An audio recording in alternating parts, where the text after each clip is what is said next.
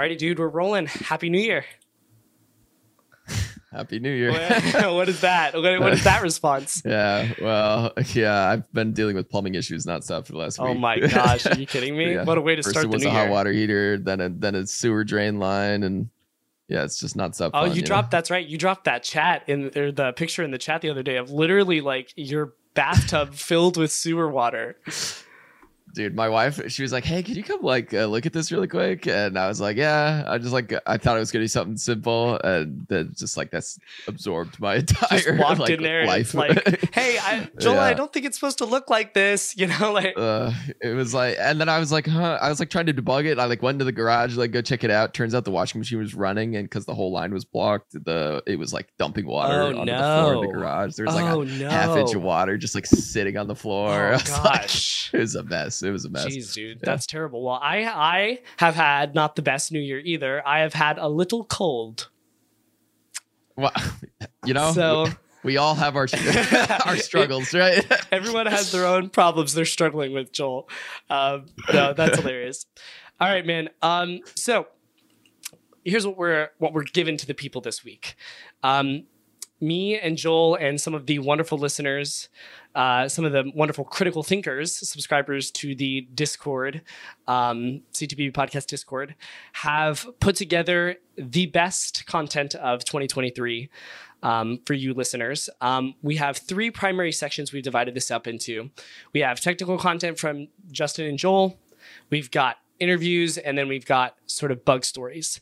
So we've got about three hours of content that we're going to sort of recap and kind of put it in. All of this is oriented specifically towards very technical content.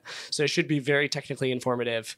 Um, so I'm excited to get into it. We'll just kind of give you guys an intro to each one of them as they come through. So, Joel, is that is that all we got to cover this morning?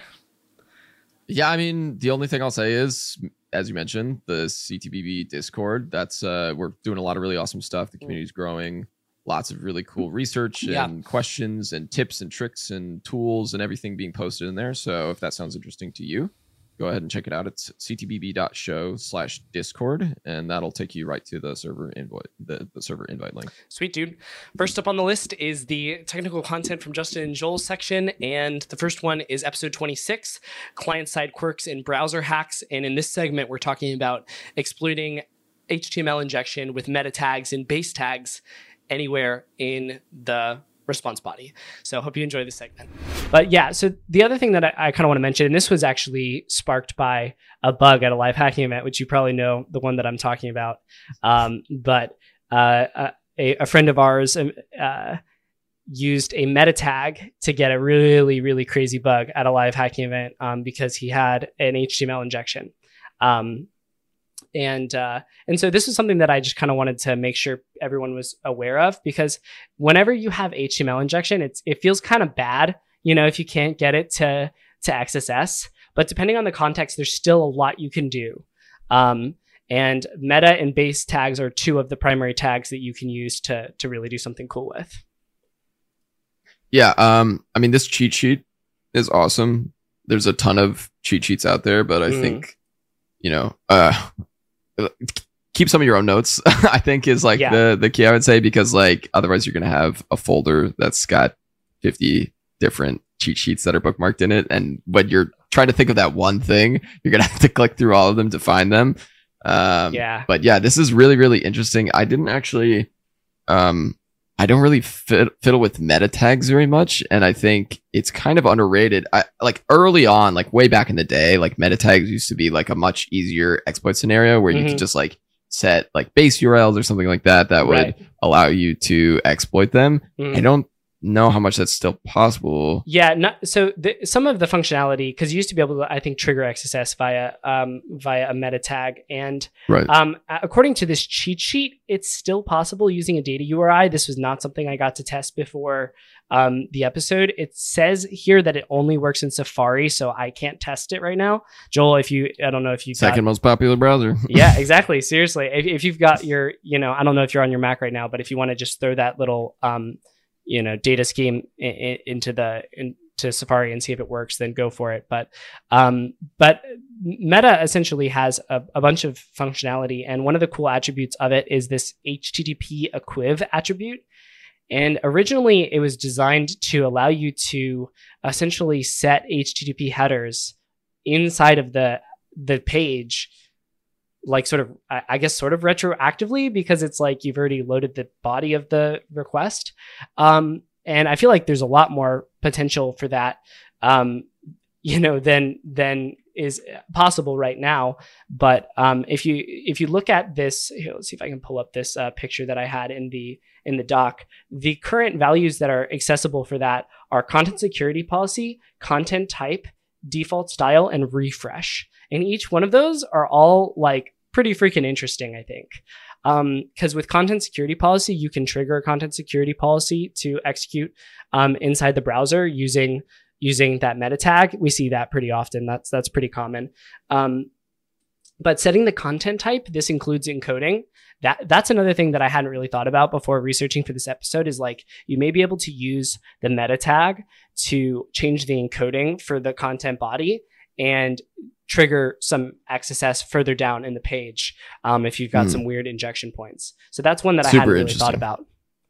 Yeah, so I just tested this on on Safari. Yeah. Um, let's see what version. The latest Safari version 16.5.1 and what it does, it throws an error. So I don't know mm-hmm. if it's actually exploitable or maybe you okay. might need to do some modifications, but it does say not allowed to navigate top frame to data URL, yeah. data colon text HTML. So yeah. it does like it's parsing it and it's like skipping over that zero, uh, zero semicolon thing. Yeah. Uh, and it does seem to like try to do it, but maybe this is something that they added recently, um, as, as a fix. Um, cause I know that like some of the things that are in this cheat sheet are definitely for older versions. Like it talks about like Chrome 65, which is probably that's way out there. Five five plus years old, yeah. Yeah, for sure. And, and so like it said there used to be a set cookie instruction, which is like, oh my gosh, that would be ah, lit. the good know? old days. That'd be so fun. But the way that I see meta tags used most most um, commonly now for exploitation purposes is, is for this content security policy stuff,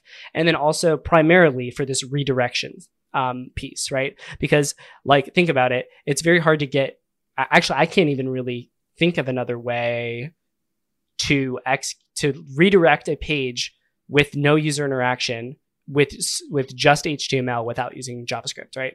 Yeah, and so, and for what it's worth, that's that mm-hmm. works on, on, Safari at least. I, I, just tested that, like the the meta redirect through oh, yeah. the lang- language tag, like that works totally fine. Yeah, um, for, but for sure. redirecting it to a data URL, it, it doesn't want to do. Yeah, so you've definitely got that in your pocket, and this can be useful in a bunch of different scenarios.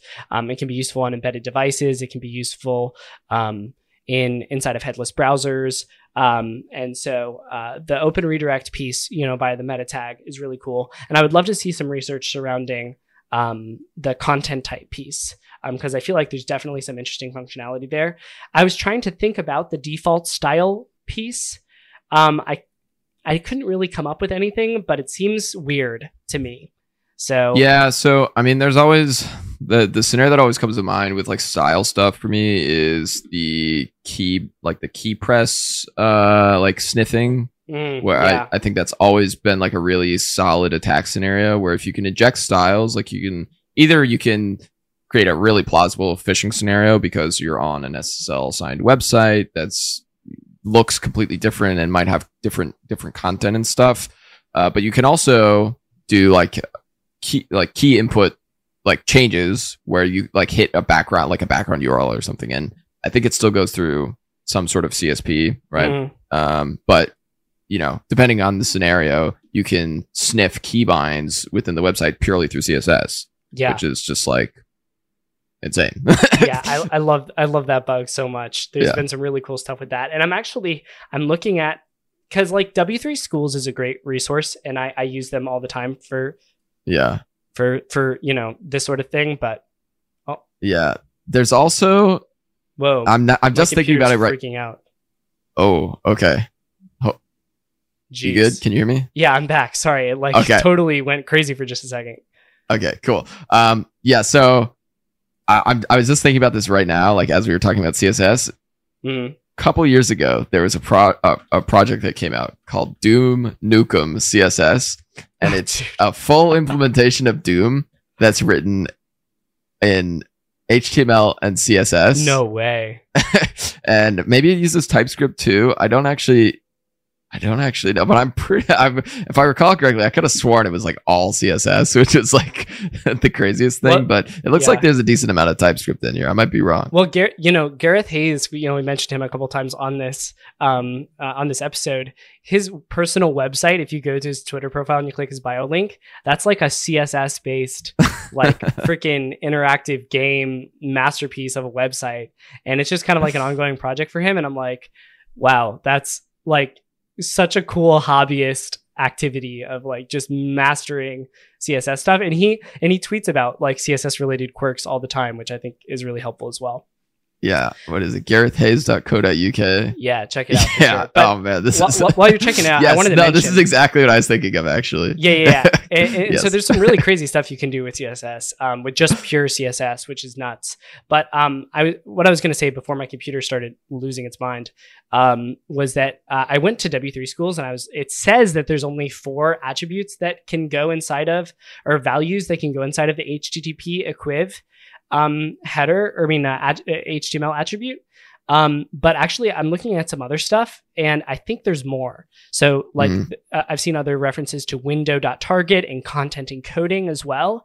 So i'm actually after this episode i'm going to go try to suss that out because um, i think there might be some other things we can put in http equiv that could really really mess with the you know the dom um, that's being loaded up. So definitely Yeah. some cool stuff I also wonder if there. there's like undocumented features and st- like functionality because I feel like a lot of browsers will create just like they'll create weird edge cases with like that they use internally Mhm, um, that are only really designed to be used by them mhm. that may not adhere directly to the HTML spec or what the public spec says should be possible, but is actually still possible. And you know, it's important to remember that just because the spec says that it should be this way doesn't mean that it's actually implemented that way. for sure. Yeah. Yeah. There's definitely some some i'm looking through right now. There's some weird some weird stuff there. So i'm going to check that out afterwards. Um, but for for those of you listening right now what we can what we can confirm right here is it's it is helpful for exploitation in a content security policy scenario if you want to make the content security policy stricter to lock out like for example a um like for example if they're loading up a, a js library that does purification or something like that then it's helpful there and then it's also possible to use it for a, a no additional click redirect if you have an HTML injection. So that's helpful as well. Yeah, Yeah, super cool. Um, so the other thing that we were going to talk about here was the base tags. Um, and base tags, this was something that that I didn't know about till recently. I think these have to be in inside the head um, uh, sort of section w- within the Yeah. browser um, or within the DOM. So I'm not sure how often we're getting injections up in there.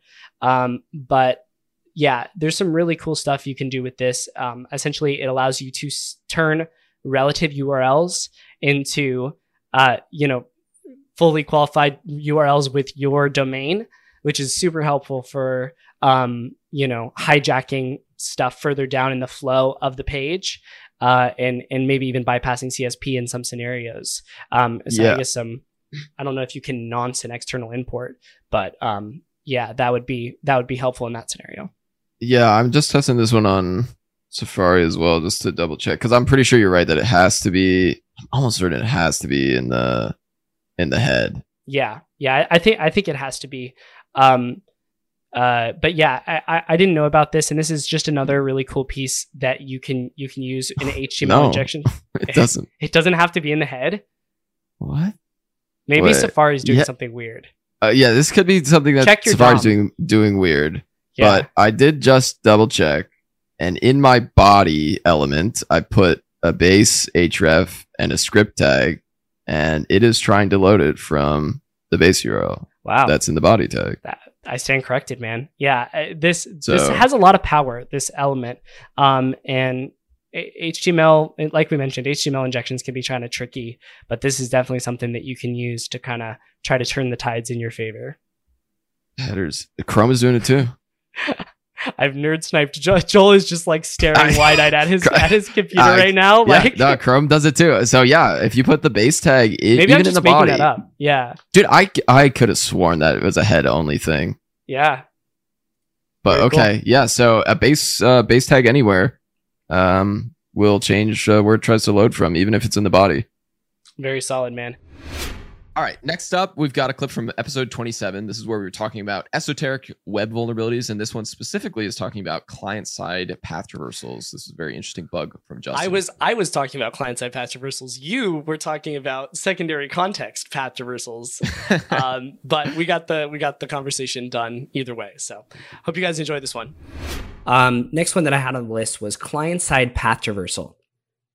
Now this one's a little bit weird because you'd think of path traversal normally as a you know server side sort of thing. You're you're putting something in either a query parameter or a path um, in your, directly in your URL, and you're getting to access to some path that you that you didn't previously have access to by using some iteration of dot dot slash or combination of dot dot slashes, right?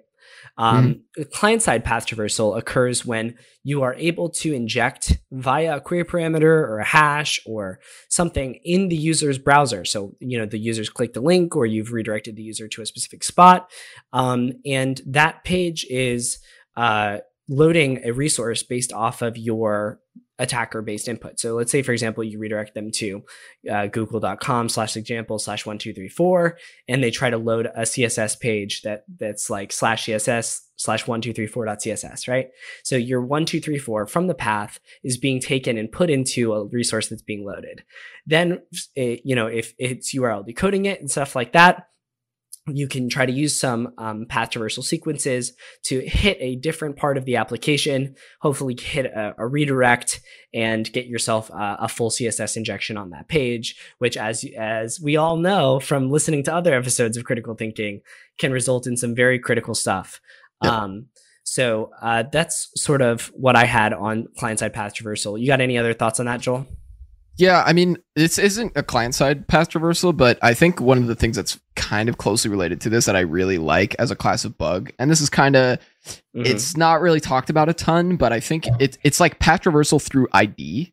And oftentimes I see this Ah. with like, there's a post request that includes an ID in it, for example. There's say it's a, posting a JSON body, one of the parameters is ID in the body, and it's a UUID or something. Mhm. Well, oftentimes you can put UUID slash dot dot slash some other arbitrary path, some arbitrary internal path or something, and that just gets fully concatenated in, into an internal request. And it's it's like in the line of SSRF, kind of SSRF slash path Yeah. traversal, yeah. but it's a really really interesting technique, and I see it exploited all the time, like all over the place. It's something that I now regularly check for whenever I see an ID being sent. Is let me just try putting a dot dot slash and then like the same ID after it and just see if that still works because that's Ooh. often a really good indicator of whether or not it's working. And that's kind of um I don't know. It, it's a, it's not quite esoteric. It's it's a little more common, but it's like a weird um route for exploiting like SSRFs and kind of a server side path traversal if you want to call it that.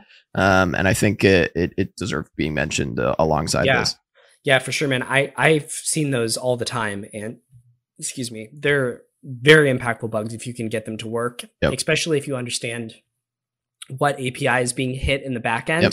or you have some introspection into that through the error or something like that. Those are some crazy, crazy bugs. So, Yep. and and then just to clarify, the reason why you're saying put so let's say we've got ID or UUID equals you know one two three four dash what whatever. Then you Yeah. put a slash at the end. You put a dot dot slash right. So that would delete the ID you just put in, right? Yep.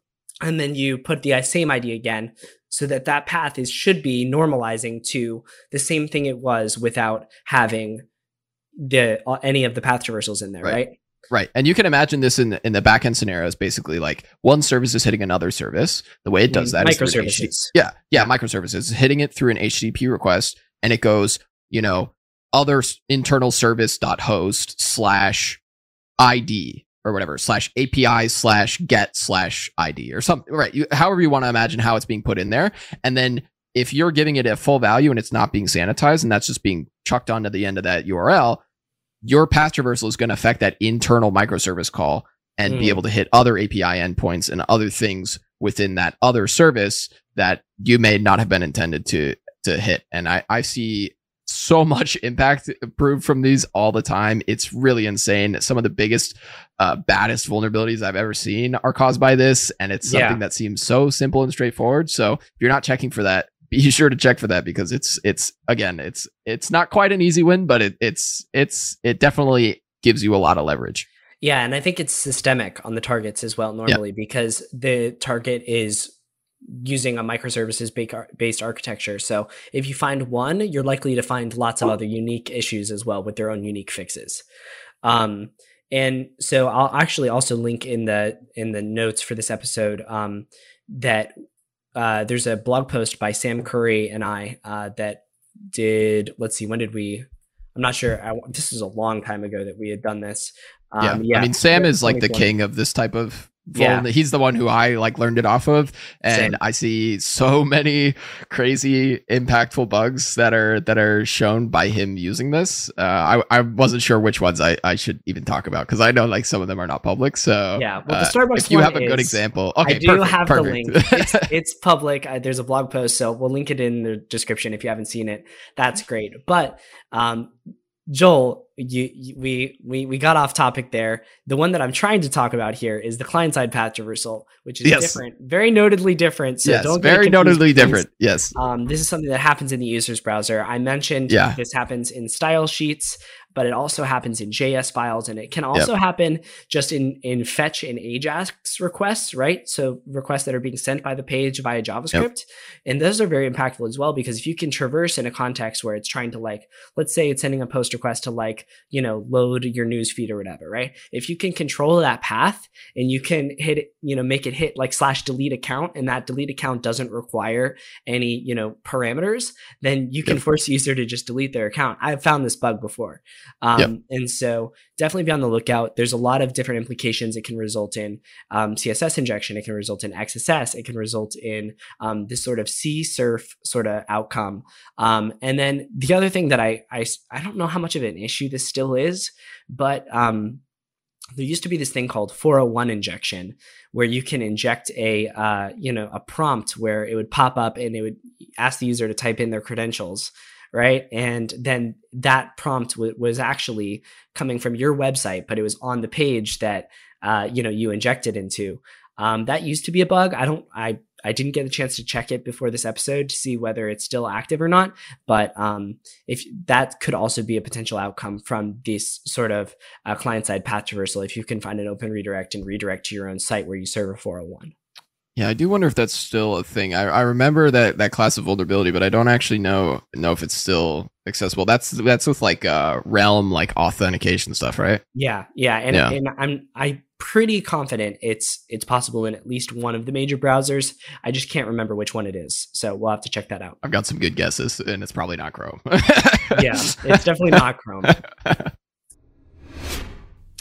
Sweet. Next up, from, also from episode 27, is cookie bombing and cookie jar overflows. This is some really helpful content surrounding using cookies to assist in exploitation chains.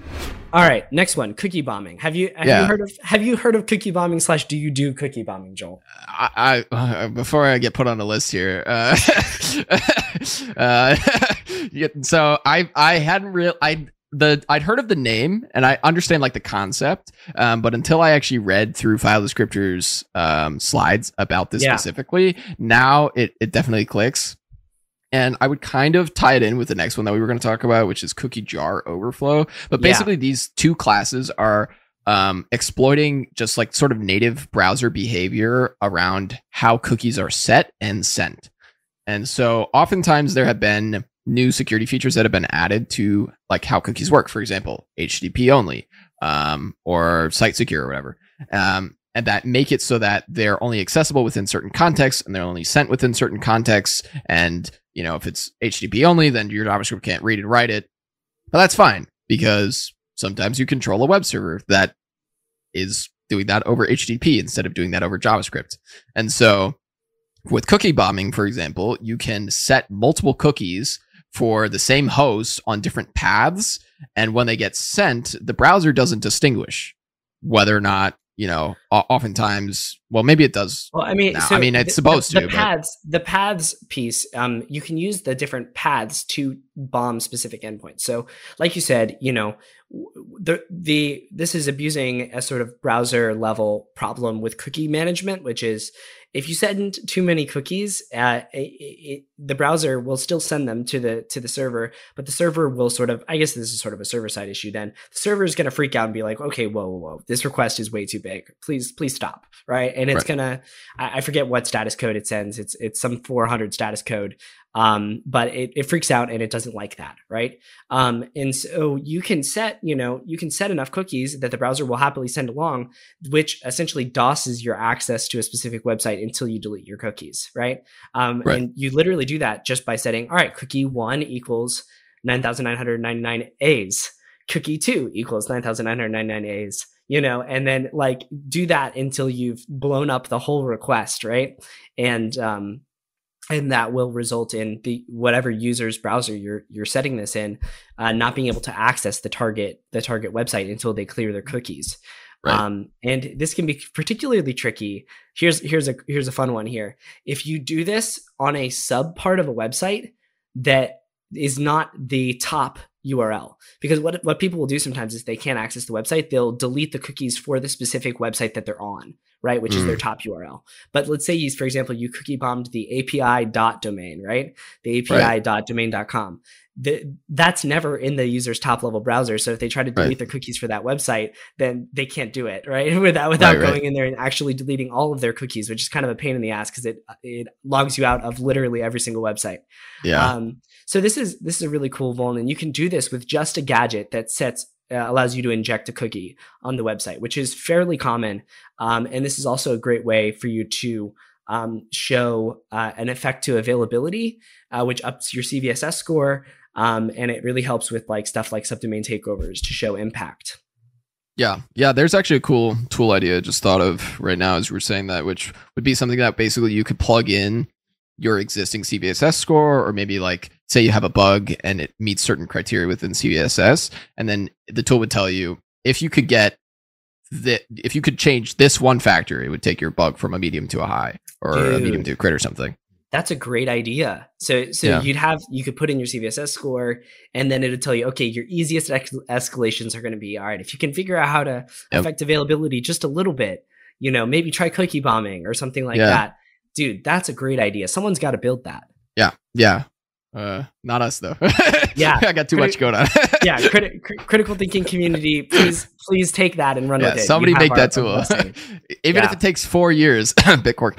Yeah, at Bitquark. Uh, no, that's great. Um, and the, the, the other thing that I was gonna say, um, specifically on uh, AppCache I mean, um, on cookie bombing is you can use it with stuff as well, like like app cache, um, because what will happen if you define an app cache on a specific page, uh, if there's an error that occurs at the browser level, uh, it, it will sub in a different content. So it's perfect for cookie bombing. And I've seen this. I've seen Franz abuse this. I've seen File Descriptor um, abuse this, and he actually mentions it in his talk entitled "The Cookie Monster in Your Browsers," which I think was the talk you were mentioning yep. earlier. Um, and he also mentions how you can use it to get it to not consume OAuth tokens because you can yeah. cookie bomb the specific OAuth endpoint, right? Yeah. Um, the, the slash, that was like know, OAuth callback. such an interesting attack vector. So yeah. I guess if you basically cookie bomb and it sets too many cookies, the request will fail, yeah. but the request the outbound request will still contain like the credentials or whatever in the URL. Mm-hmm. And so you can because it's like a failed request, it doesn't hit like iframe options I guess is that correct? Well, so there, there's some there's some intricacies like that, but the one the one that's really you know hel- helpful in this scenario is like, and, and, it can help you avoid iframe options and some CSP stuff as well. But in this scenario, you you're when as soon as that that code lands on the page where the callback is, it gets used and consumed, right? So even if you have a reference to that window and with mm. an mm-hmm. XSS or something like, you can't consume you can't get to that token in time because it, it's gonna you're gonna lose the race every time and, and it's gonna consume the OAuth token and you can't get account takeover. But if you cookie bomb the endpoint where that OAuth code is getting returned to, when it goes to that page, it's gonna fail. But you because you're the same origin, you can still reach into that page, grab the you know um, window location.href and pull the code out of there, which would allow you to get escalate your XSS to ATO. It's just such a such so a crazy. great technique. I love yeah, it. Yeah, that's awesome. Yeah, yeah. Um, um on cookie. So then, like tangential to yeah. that, the cookie jar overflow, which is kind of similar in like s- sending too many cookies or like yeah. sort of overflowing how the browser is behaving. But you actually have a whole tool for this, which I did not know about, called check cookie jar overflow. I, Yeah. I don't know what it's what, it, what Yeah. you call it, but it's a link Yeah, well, on your on your domain. Yeah. it's a link apps.rhynorater.dev you guys can check it out this is just kind of it's just kind of like if you click on it it's kind of like a, just a scrappy little website with like a freaking um apache you know Yeah, it's, it's literally 20, 20 lines Yeah. of HTML, including Yeah. the script. and essentially um what it allows so I actually before prepping for this episode i was like all right let me you know i was prepping for this episode i'm like you know all right, all right i'm gonna drop some knowledge i'm gonna you know show them all these cool like weird esoteric web vulns and then i get in there and i and i was researching for cookie bombing and i find this cookie jar overflow thing and i'm like what the heck is that i've never even heard of that and so i found it and i think it was on this site hacker yeah hacktricks.xyz Hacktricks, which yeah. is really cool like that's a great website by the way um, yeah. Did we talk about this last episode too? We might What? have, but what Hacktricks? Hacktricks? Yeah, I think yeah we did. but again this is like one of those like informational type documentation websites that we talked about where this type of resource is something that like keep it in your bookmarks and just like if you're ever stuck on something check all of the ones that you have bookmarked because Yeah. oftentimes there'll be some like weird edge stuff or just some like really interesting techniques that somebody has documented somewhere that you can take advantage of to escalate your vulnerability to the next level yeah, there's so many awesome, like just weird things in this hacktricks.xyz um, website. So I'll do my best to sort of go in and, and digest some of that and, and put it back into the podcast um, in an auditory format. But when I was prepping for the the I was for the cookie bombing, I ran across this cookie jar overflow, which is really cool. And I actually um, had I known about this um, at the last live hacking event, I would have been able to save a friend a lot of time because he had to go uh, down this this path to get rid of this cookie that he needed to be gone, um, and uh, he could have just used this technique.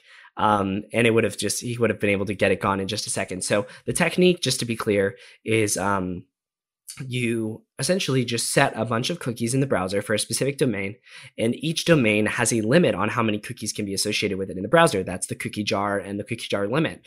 Um, and so if you if you exceed that limit, cookies start getting deleted oldest first. So you can edge out the other cookies in the user's browser, even if you don't know the name of that cookie. So let's say, for example, you have a cookie, um, you know, session, uh, auth session, XYZ random string equals whatever their session token is, right? You don't know what that random string is, so you can't overwrite that cookie. And if it's an HTTP only cookie, you can't access it from the JavaScript side, even if you can set cookies, right? So you need that cookie gone so you can do a session fixation.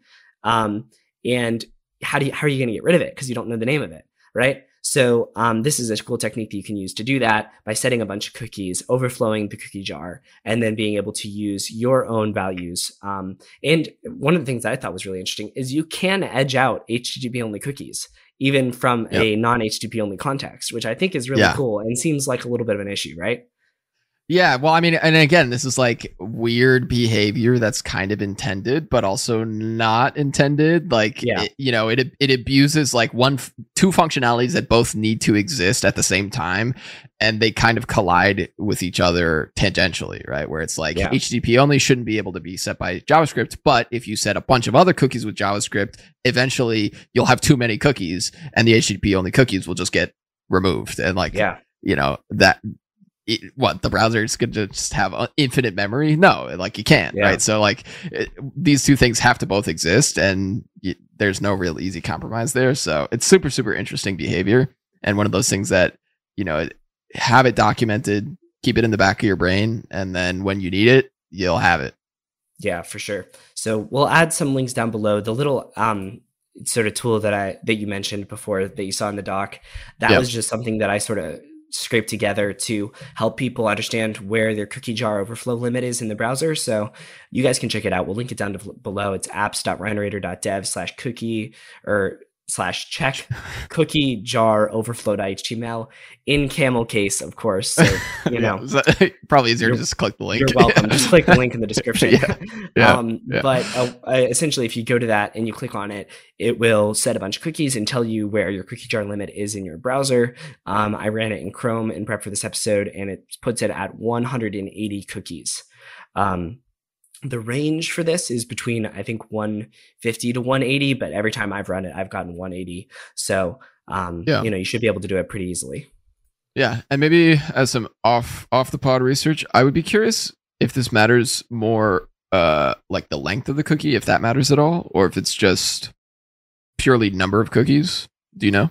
I think it's just pure number of cookies because I was just setting. Let me take a look at the code really quickly here. You say off the pod research, and then you know we're going to do it right away. yeah, we're going to look um, right now. yeah, no, it, it's just it's just you know check, and then the index equals the index. So I'm just saying check one equals one, check two equals two, and that sort of thing, and it's overflowing at 180. So I, I think I think it's just a number of cookies thing. All right, this next clip from episode 44 is really from a LHE takeaway episode, uh, but there's some really cool tips and tricks in here, specifically around cross environment authentication, uh, specifically, specifically how you can use authentication tokens from one environment on another environment to potentially get access and bypass all sorts of access controls. I just also wanted to t- talk about some other concepts that have kind of been banging around in my head from the live hacking events that we've been to over the past couple months. Yep. Um, and you know there's just been lots of good discussions with hackers. And and one of the ones that that came into my my brain was this concept of shared secrets across environments you know? Um, and f- specifically jwt related things um, if you have a, a, a, JWT signing secrets that's shared across multiple environments and you're giving people, you're allowing people to register on one environment with an email, and then you can use that same token because it passes validation on a different app, you know? I have no idea what you're talking about right now. I've never seen that what? exact, I've never seen that exact bug uh, on a, Oh, really? Oh, maybe you didn't well, the, the, I was talking to someone specific about this sort of bug, um, you know, at, at, at, a live hacking event. But yeah, essentially the bug was that, you know, there was a stage environment you could sign up for. You'd get a JWT. You could use that same JWT on the prod environment. Um, so let's say you've got an account registered, you know, joel at joel.com, right? I could go to the staging environment, register joel.joel.com, you know, if there's not email. I am being sarcastic there. right now because there was, a, I, I don't know if you're like playing in on this, but yes, there was a, this exact same thing on, it wasn't staging, but it was just that you could like log into certain apps and then any app within that same, like they use the same auth mechanism, like middleware or yeah. whatever across all of their things. Yeah. You see it, you know, you see it at, at, at on various targets. Uh, you know, I wasn't, I mean, what was that sarcasm? Was that like, are you, are you saying because it exists? Because that was almost the exact bug that I was just talking about as well with stuff. It was the same target, and it oh, was really? utilizing that bug. Oh, yeah. Oh, what the heck! I did not hear about this. Oh, this oh, is crazy. Okay, no, okay, I didn't. Yeah, oh, yeah, wow. yeah. So there was okay, an so off bypass actually, to get into one of these tools. Yeah this is more prevalent than expected i think because this is this is you know multiple live hacking events over the past year that that has had you know this issue pop up on a hardened target like a live hacking event target. So definitely something we see and with was sort of on my radar because we talked about Cookie Monster in the past, right? That uses sort of, um, you know, that kind of has a similar situation where it's like, okay, you know, maybe you can forge this JWT, but right. reuse of that JWT wasn't really on my radar until this past year quite as much. Yeah, and honestly, like from a from an engineering perspective, I totally see why it's happening because there's mm-hmm. more and more push to centralize all these sorts of auth mechanisms into one place and have like a single single mechanism that's doing all the authentication in a standardized way, which means that you have more risk for somebody to be able to issue an auth token that's just valid unless yeah. that single central auth mechanism is really, really strictly properly checking like where did this come from? Is it yeah. specifically authorized for this other application that they're trying to use it on? More than is it valid and is it like validly signed and all that kind of stuff? Because all that stuff could be true, but it could be for some other service and it could still pass. It's actually similar to the uh, to the thing we were just talking about uh, you know before when when you're reusing tokens across different different providers too right like the the facebook thing where yep. where they're not checking the app id associated with it right um, yeah, totally. because it's actually a token for a different provider but you know it kind of all checks out so uh, there, there's there's definitely reoccurring themes that we see across these authentication bugs which the more and more you familiarize yourself with them you'll you'll start looking for those uh, attack vectors, which uh, that's been yeah. kind of a way I've I've grown as a hacker and uh, over the past couple years is like. Um, authentication related bugs can be really scary. And sometimes I feel like I'm forced down that route because the other scope is so shit. You know, it's like, all right, Yeah. might as well just look at auth. And then when you do, some crazy bugs can come out of that. So Yeah. And, and it's weird because like I almost never look at auth a lot of the time because yeah, it's such, a, weird mistake. Yeah. it's such a weird flow and you can end up sinking a lot of time there. yeah. And it's like a lot of times it's like a weird setup stage where there's very like limited restricted amount of data and the program even if you submit it they'll be like oh well this is just during the registration flow so unless the impact is like elsewhere within the application oftentimes it doesn't even like really count or it's not a high enough impact um but yeah like you said I, when you get backed into those corners where where it's a tight scope i mean we just saw at the last event lots Yeah. of uh, auth stuff that was Yeah. just like you know Yeah. small It's true. scope where do you look But you know, you you also look at the at the hackers that pop crits on a regular basis, right? You look at Sam Erb, you look at 0xacb, you look at some of these guys that make a habit of looking at auth every single time. they they always pop stuff, man. they always somehow manage yeah and, yeah and so um yeah that's something that i've sort of resolved to look into a little bit more um and and on that you know on that note uh i, I was going to talk a little bit about um one of the uh sort of successes i've had in this arena which is um uh finding uh, or I guess looking at auth, which is multi-factor authentication bypasses. And there's lots of like, you know, super crappy multi-factor authentication bypasses where you can like just navigate to the page or like, you know, it, there's some some some um, you know other tricks you can do.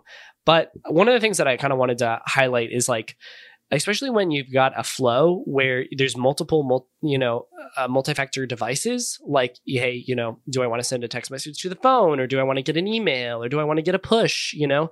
Th- these systems get really complex and these ob- objects these um, devices they're just objects in the application and they're vulnerable to stuff like idor just like every other object in the in the application could be right? So Yep. um you know i remember taking a deep dive at a target one time and and kind of um looking at this flow and finding an idor in the multi-factor authentication flow which just allowed me to use an attacker controlled device to authenticate into the victim's account and and you could use that to get account takeover via the password reset flow.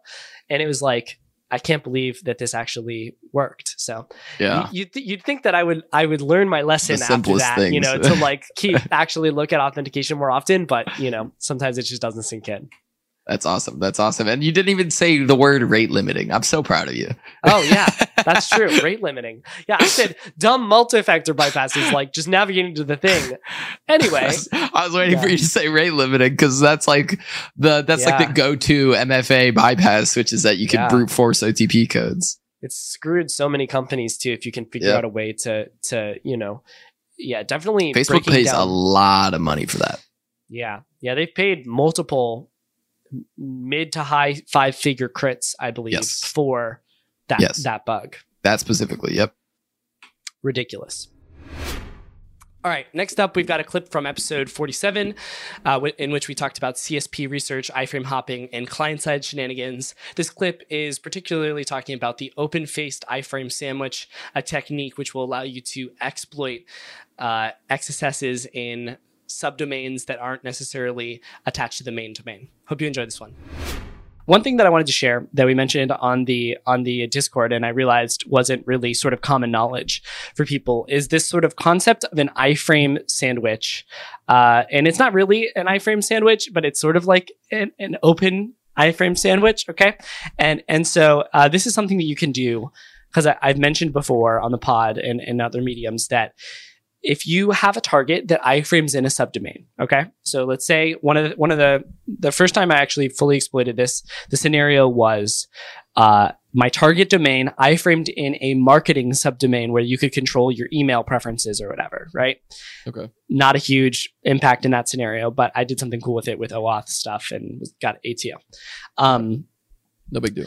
the yeah, but um, uh, in that scenario, the iframe domain, which is different from the uh, a different domain from the primary domain, if you can pop an XSS on that iframed domain, you can do some cool shit. Okay, so what you can do is from an attacker, and keep in mind this domain is is iframed, so normally it has um, you know uh, iframe allow configurations.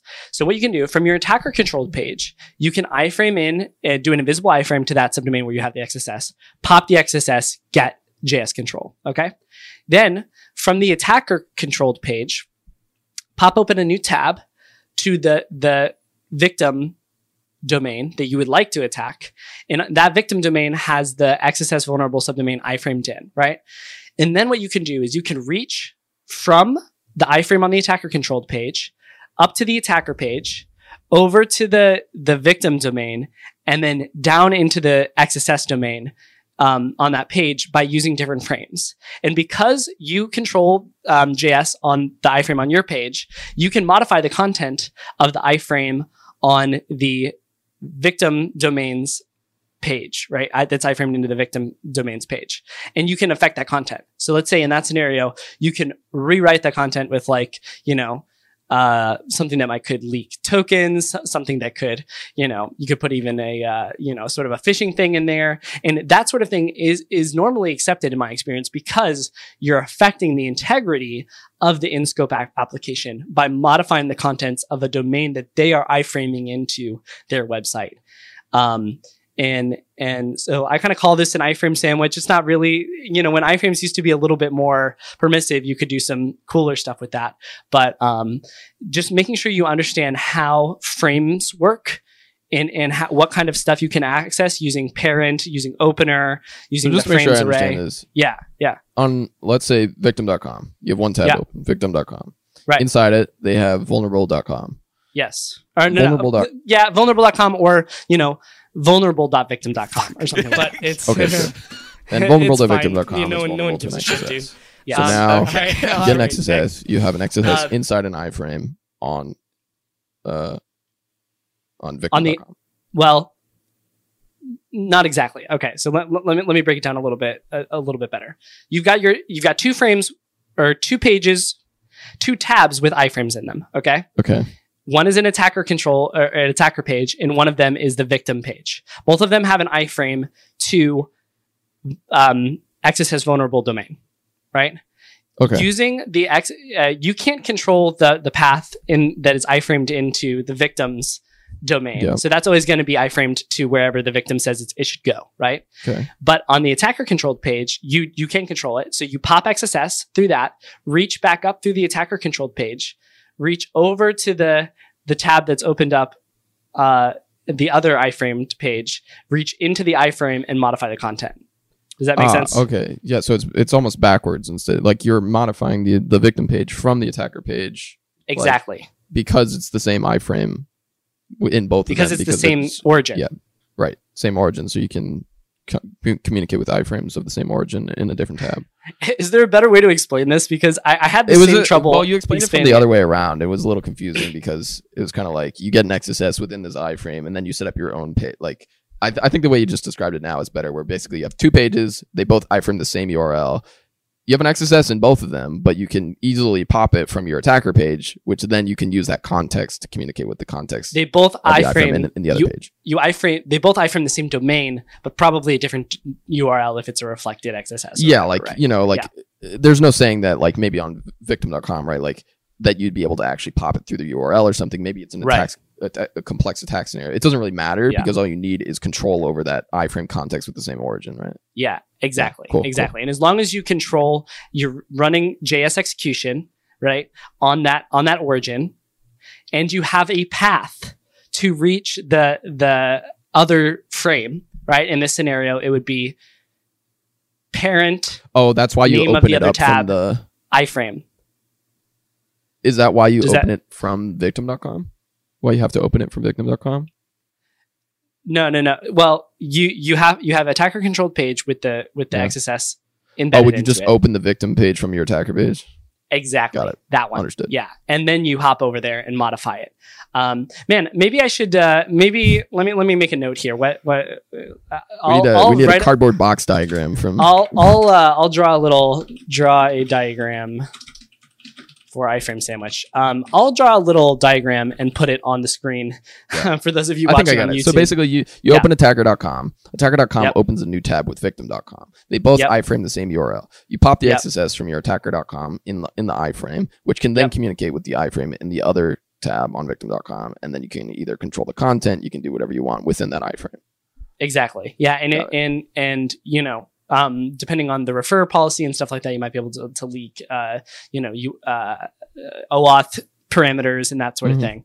Um, so all sorts of cool stuff you can do with that. It's a good way to take an XSS in a subdomain that's you know maybe not even in scope or less important and make it affect the primary domain and increase your impact Next up, also from episode 47, uh, there's a super hot topic in the industry right now called JS hoisting. And we decided to discuss that. I, of course, got nerd sniped and was getting distracted trying to figure out how this all works. So you're not going to want to miss this one.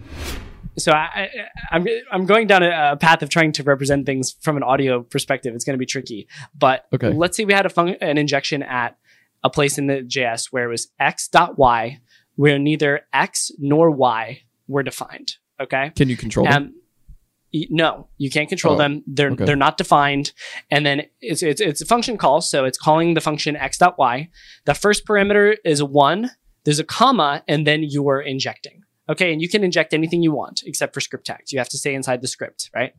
Um, how do you get this to resolve? Because as soon as it reads the line, it's going to say x is undefined, uh, you know, or, or y is undefined. Can't access read a property on undefined error, and then y- your code is never going to run. Um, and so I was looking at this. I was like, I know that there's a way to exploit this. I can't figure out what it was. And I tried actually the solution that ended up working, but I was missing one stupid little piece. Um, and the answer to this problem is something called JS hoisting. Have you heard of JS hoisting, Joel? Mm, I don't know if I've heard of the term, but if you explain it to me, I might I might have heard of it. Yeah. So the term is JS hoisting, and it's essentially the concept that functions in JS defined using and some other um, objects as well, but mostly for this case functions defined using the function keyword, despite where they are in the flow, will be hoisted to the top of the uh, uh, of the ex- script execution flow. So if you define a function at the very bottom using the function keyword of a script tag, and you call that function above where that function is defined, it'll work because the function Mhm. definition is getting moved up to the top of um, the the script. Okay. Mm-hmm. So in this scenario, what we were able to do was define the function x. Okay, and uh, and what that would do is it would hoist the definition up to the top. So now the variable x now contains a valid function. Okay, so when you try to access the property y on x, you don't get an error, but you get y is undefined.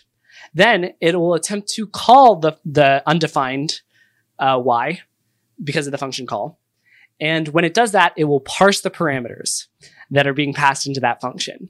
And at that point, when it parses the parameters, you can do a function call in the parameters themselves. Um, and that will get executed before it attempts to call y, which will inevitably fail because you can't call undefined.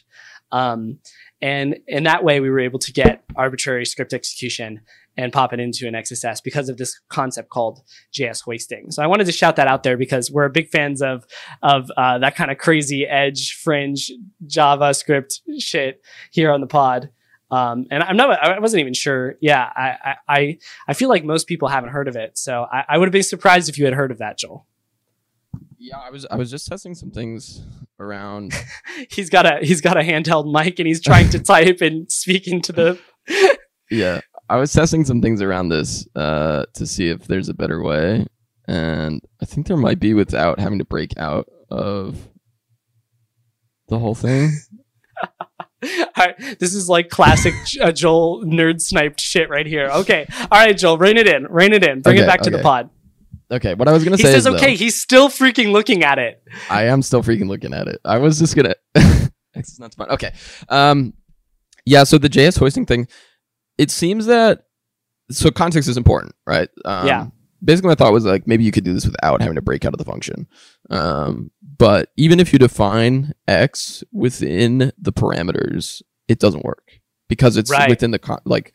So it, you can It never the, gets evaluated because it fails bef- right in the beginning. Right. So like you you uh, tweeted out uh, a similar like an XSS challenge like a while ago, and it had to Mhm. do with essentially in JavaScript there's a behavior where you can use commas to provide multiple statements and it, and you can assign variables to the last variable, the last Mhm. thing that is returned in that comma sequence. Yeah. Um, and you can abuse that in a similar way here, um, where you can use that for like you know one comma whatever, and you can just it, within your parameters you can do the same thing. Um, but because it's within that context of it's already trying to call it, it seems that it has to be like what you said, like you have to define it because it's going to try and call it before it evaluates. Um, Well, it, it's going to try to read the the yeah, like the the- object itself. So it's, it's- going to say, does the object to- exist? Then it gets the Mm. parameters. Then it passes them into the function call. exactly, and when it tries to say, "Hey, I need to get the x or the y property of x," then yeah, X and, exist and x yet. is undefined, then you can't get a property of undefined, and then Right. that'll error. Right. Um, so shout out to BitK um, and to Johan and a couple of the other people that I think Carl also Karel Origin um, also got it um, and was able to to exploit this. So uh, definitely appreciate the the help there, and I learned a lot about JavaScript that day because then I had to deep, of course, I had to deep dive JS hoisting. So there's a bunch of um, you can do it with variables, you can do it with classes, but the cool thing about functions is it's not just um, the thing doesn't just get defined; it gets sort of an, it, it's initialized Yeah. too. It's an actual well, object. and like I'm pretty sure the reasoning for this was that like way back in the day there was a there was a historical problem with programming languages where if you define something after it was used, it couldn't be called. Mhm. And I think this was most common with like C and C++ and stuff. Mhm. But if you had a function that was like, if your main function essentially wasn't at the end of your program, then you couldn't like Mhm. call anything else because it didn't know it existed. I think this was maybe why header files exist. I don't know. I'm, I'm Sure. not an expert on this, but essentially, like that's part of what JS is trying to solve here is that like if you call something before it's defined, it should still be able to call it even if because it's defined. It's just that like it it does some restructuring and like I don't know. Yeah. But yeah. It's it's super interesting. Um, Well, the, like the reworking that thing, existing behavior to, to work in your in your in your favor. yeah, the the other interesting thing with this is that um, it doesn't it doesn't work for variables defined to functions. So, for example, if you did var x equals function blah blah blah blah a- and defined it that way, like you were defining a variable pointing to a function, rather than using the function keyword, then it won't work. But if you use the function keyword um, as the primary expression in that that line of code, then um, it will it will hoist it. So lots of cool lots of cool things there. I was just talking to my my brother in law the other day, who's a programmer, and we were talking. He was saying he freaking hates JavaScript, and I was like, man, I love JavaScript because JavaScript. There's so many ways to get everything done, and there's so many quirks to the language. It's like a hacker's dream. It really is. So, It really is. Yeah, it's super interesting that um, if you define it as a variable, it works but doesn't work. what do you mean? So when you when you do like if you do var x equals function afterwards after the call, Yeah. it'll say cannot read properties of. Oh no, it doesn't work. Sorry, I misread it. I Yeah. misread it. My bad. Sorry. Well, sometimes it'll. So there is something you can do with var because var will hoist the the definition to the top or the um, initialization. No, not that. The definition to the top, but not the initialization. There we go. Um, or maybe it's the declaration. That's what I'm looking for. Yeah. It'll, it'll hoist the declaration, but it will not hoist the initialization. Uh-huh. Um, and so that's a little bit of a of a quirky thing there. And with that, we're on to the interview section. We've got a lot of great guests on this list. And first up is Sean Yeoh from Assetnote. We had a great conversation with him surrounding everything recon. And specifically, the clip we took for today is diving into what should be your primary key in your recon infrastructure. Should it be IPs? Should it be subdomains? I think Sean has a really nuanced answer. So I hope you enjoy it. What, for example, one of the things that I, I, I, and we were talking about earlier today with Udiota was, um, you know, dividing out your domains and your IP addresses logically Mhm. and, and not making your, your subdomain your primary key, right? Yeah. Like that was my, when I, that was my biggest architectural mistake I made Yeah. When I built my recon system was I was like, I was obsessed with subdomains. Yeah. I was like, a subdomain is, is the end all be all. But Yeah. really at the end of the day, it all goes down to I, you know, IP addresses. I shouldn't say that, but it, mostly all goes down to IP Well, I mean, addresses, that's right? a good point because Yeah. I think So this is the kind of discussion I want to have is like, you know, what what are those those mistakes like focusing on subdomains instead of focusing IP addresses as the lowest level of logical entities and you know mapping those because yeah Hmm. I think it also comes to like what kind of recon are you doing? Yeah. Right. And I think Yeah. subdomains is fine because a lot of things like subdomains is the easiest identifiable way of looking at something. yeah The reason you say IP addresses is relevant is because there's a whole bunch of assets and like what we yeah what we consider assets that might not have a subdomain Right. associated, right? Right. right Like companies like or just a subdomain that you don't know you know yeah right? they don't e, Yeah. like they exist on the internet. You just can't see them Yeah. yet. But Yeah. there's also like a whole separate set of pitfalls, like when you start to go to that level, because IPs rotate, like things, Yes. subdomains get reassigned. So like you might have an IP address that's stored, and then you scan it, and you're like, oh my god, there's a new service on this. Yeah. It's exploitable, and then it turns out it belongs to somebody else. The EC2, like it's yeah. com- it's not even theirs, and then you report it to the company, and they're like, we don't we don't own this IP. Yeah, yeah, that's true. I mean, yeah, it, I I think it all it all depends on, and this is kind of what we were talking about earlier, sort of correlation factors, and I think that could definitely be a new logical entity in a recon structure system. You know, Yeah. like like you have this this domain, and you've got that you know database, what you know about that domain, and you've got this a subdomain meaning. And, or FQDN, and then you've got this IP address, and then you've got some sort of relationship between the two Yeah. of them, and how that's correlated. It could be a DNS um, en- entry that correlates them. It could be a TLS, Yeah. you know, SNI. You know, it could be you know um, historical data. It Yeah. could be you know uh, what what else could it be? I'm, I'm trying I to think. Do- I- what do you think I, about I've, that? Yeah. I've been mulling over this idea for a couple of years. And Yeah. I've tried to implement this at Assetnote, but the use case is very nuanced, right? yeah, So yeah, when you start getting to more and more cloud native apps, the ways you identify what you consider like an asset starts to change very differently, yeah, right? In, in a very traditional old school setting, it'll probably be like, we have IP addresses on servers and that's it. We might give them a subdomain. But when you get to like the other end of the spectrum, Uber starts routing things based on your subpath. Um, and if you want to be more specific, yeah, Uber starts routing things based on your subpath in a specific geolocation, yeah, right? So even if you hit the same IP address with the same subdomain, same SNI, same path, you'll be hitting two different data centers that might be running different versions of your app. yeah. Right. That's true. Even further, Wow. it might be getting feature flagged and routed to another version of the app based on your user ID, right? And all of these means that at the end of the day, the app you're looking at might not even be the same one. Um, you might be getting like a China version of the Uber app versus a American version of the Uber app. Sure. Um, or even you might be getting a beta Uber app versus the production app. Right. And I think factoring all of these in into like what you call this correlation, Yeah. uh, probably is overkill for most people.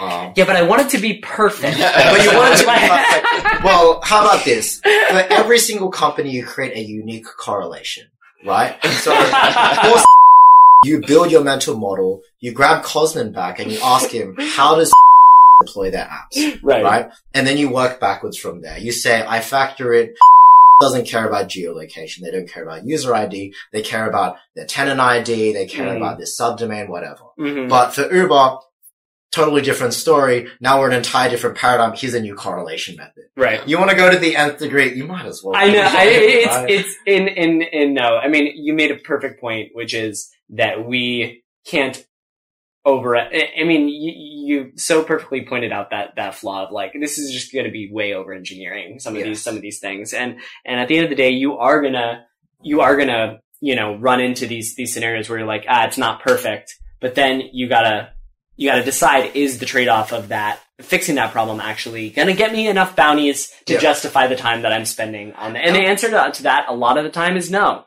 I mean, sometimes. Unless you want to make it your thing. yeah, you know? like sometimes And it's worthwhile your also thing. hacking around it, right? right. You might have the system that works for 90% of the cases, Yeah. and then you decide, okay, I'm going to spend like three weeks looking at Google infrastructure, right? And now Yeah. this is its entire own beast that has its own books written on it. Right. Um, so I'm just going to hack together something that's just for this.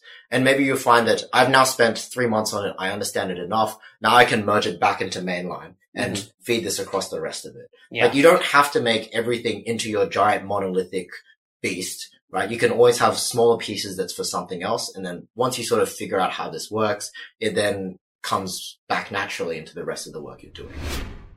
In this clip from episode 30, we're talking with Shubs all about reverse engineering enterprise software to find awesome zero days. you know, it seems like you guys have really found some amazing bones together. And one of the common threads that I noted across all of this, because I'm I'm not proficient in this specific area is the use of a dynamic analysis. Um, you know, of hooking up a debugger to it and you know stepping through the code and breaking at certain points and stuff like that.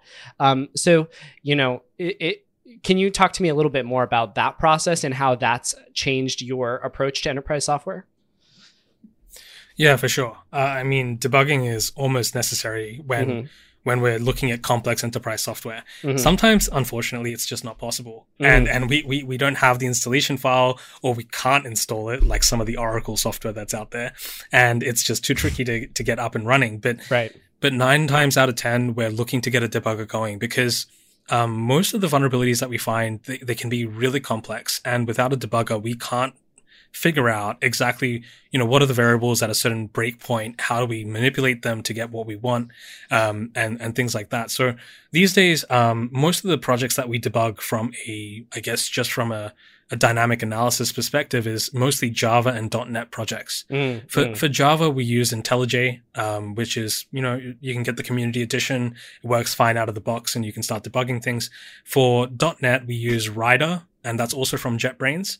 And that's beautiful. Like honestly, Rider you can attach directly to a process. It starts de- decompiling everything for you, and you can start setting breakpoints quite easily. So for the, for those two languages, that's what we use. Um, and I think um, when it comes to binary analysis, we ov- obviously we use things like GDB and things like that mm-hmm. to, to do, sure. do, our dynamic analysis.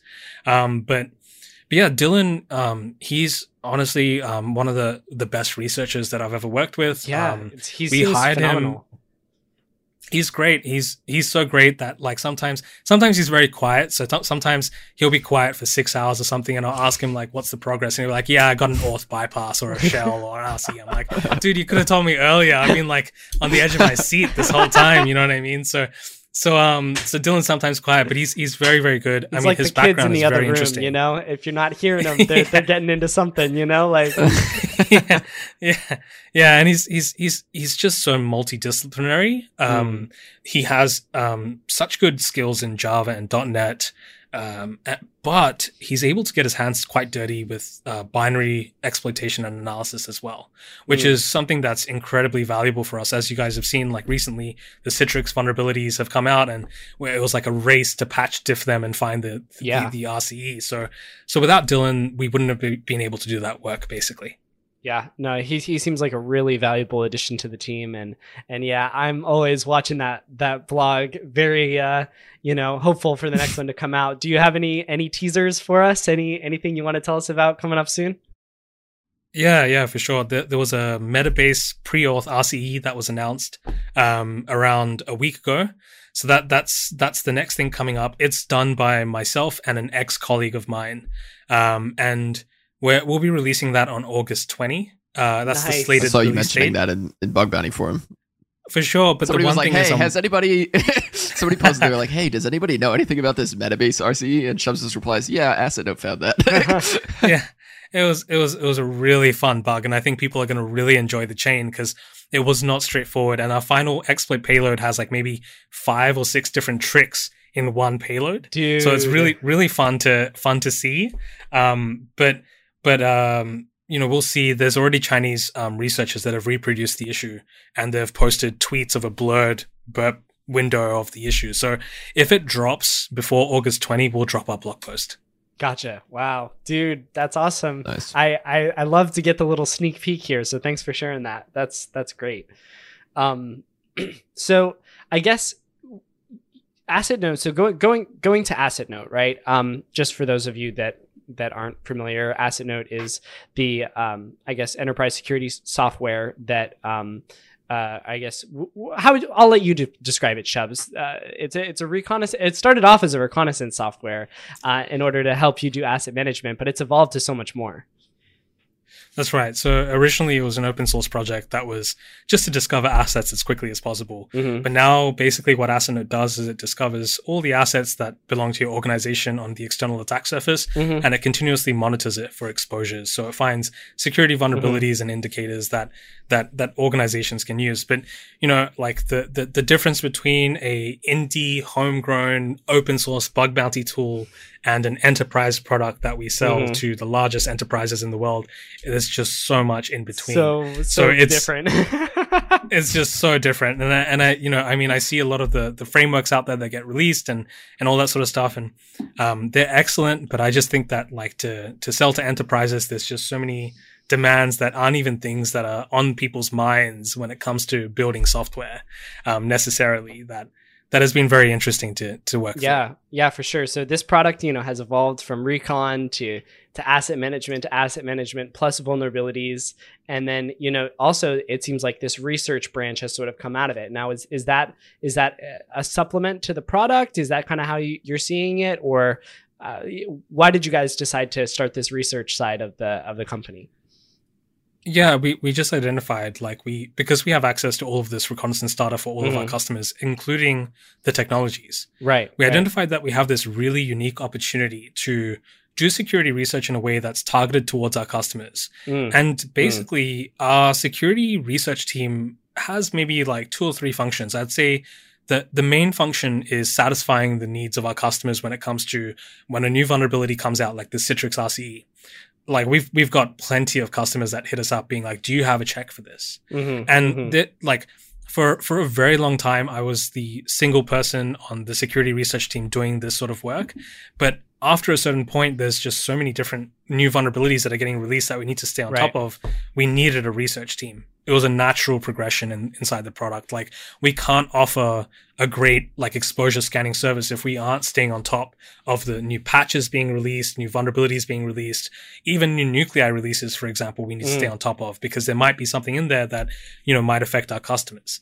But um, the research branch also has a second um, purpose which is marketing and Mm. you might have noticed that you know like at Assetnote, we don't actually invest that much money into traditional marketing like we don't have like crazy campaigns for traditional marketing we don't have banners at black Haven't seen any or, billboards, uh, haven't you don't get, RSA get private No. rooms. Yeah. Yeah, No, no, no- airport none of that sort of posters. stuff, and, and I mean, guys, like th- there might be a time in the future where we have to do that sort of stuff as the as the company progresses. But but until now, which is a five year journey since till now, we've relied on our technical um, content to be the biggest Yeah. marketing that we do.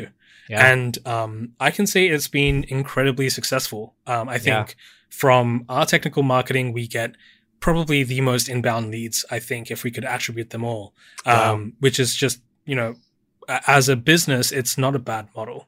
yeah, no, that's that's So, amazing. w- Go ahead, Joel. Yeah. So which one would you say sort of drives the other one? Do, would you say that your research team is more like finding new things, reversing patches, providing those vulnerabilities at, like as soon as possible to your customers, or your customers prompting you with, "Hey, we heard about this vulnerability, or we're affected by this vulnerability. Can you guys check for it?" And then you, the research team, goes and looks into it.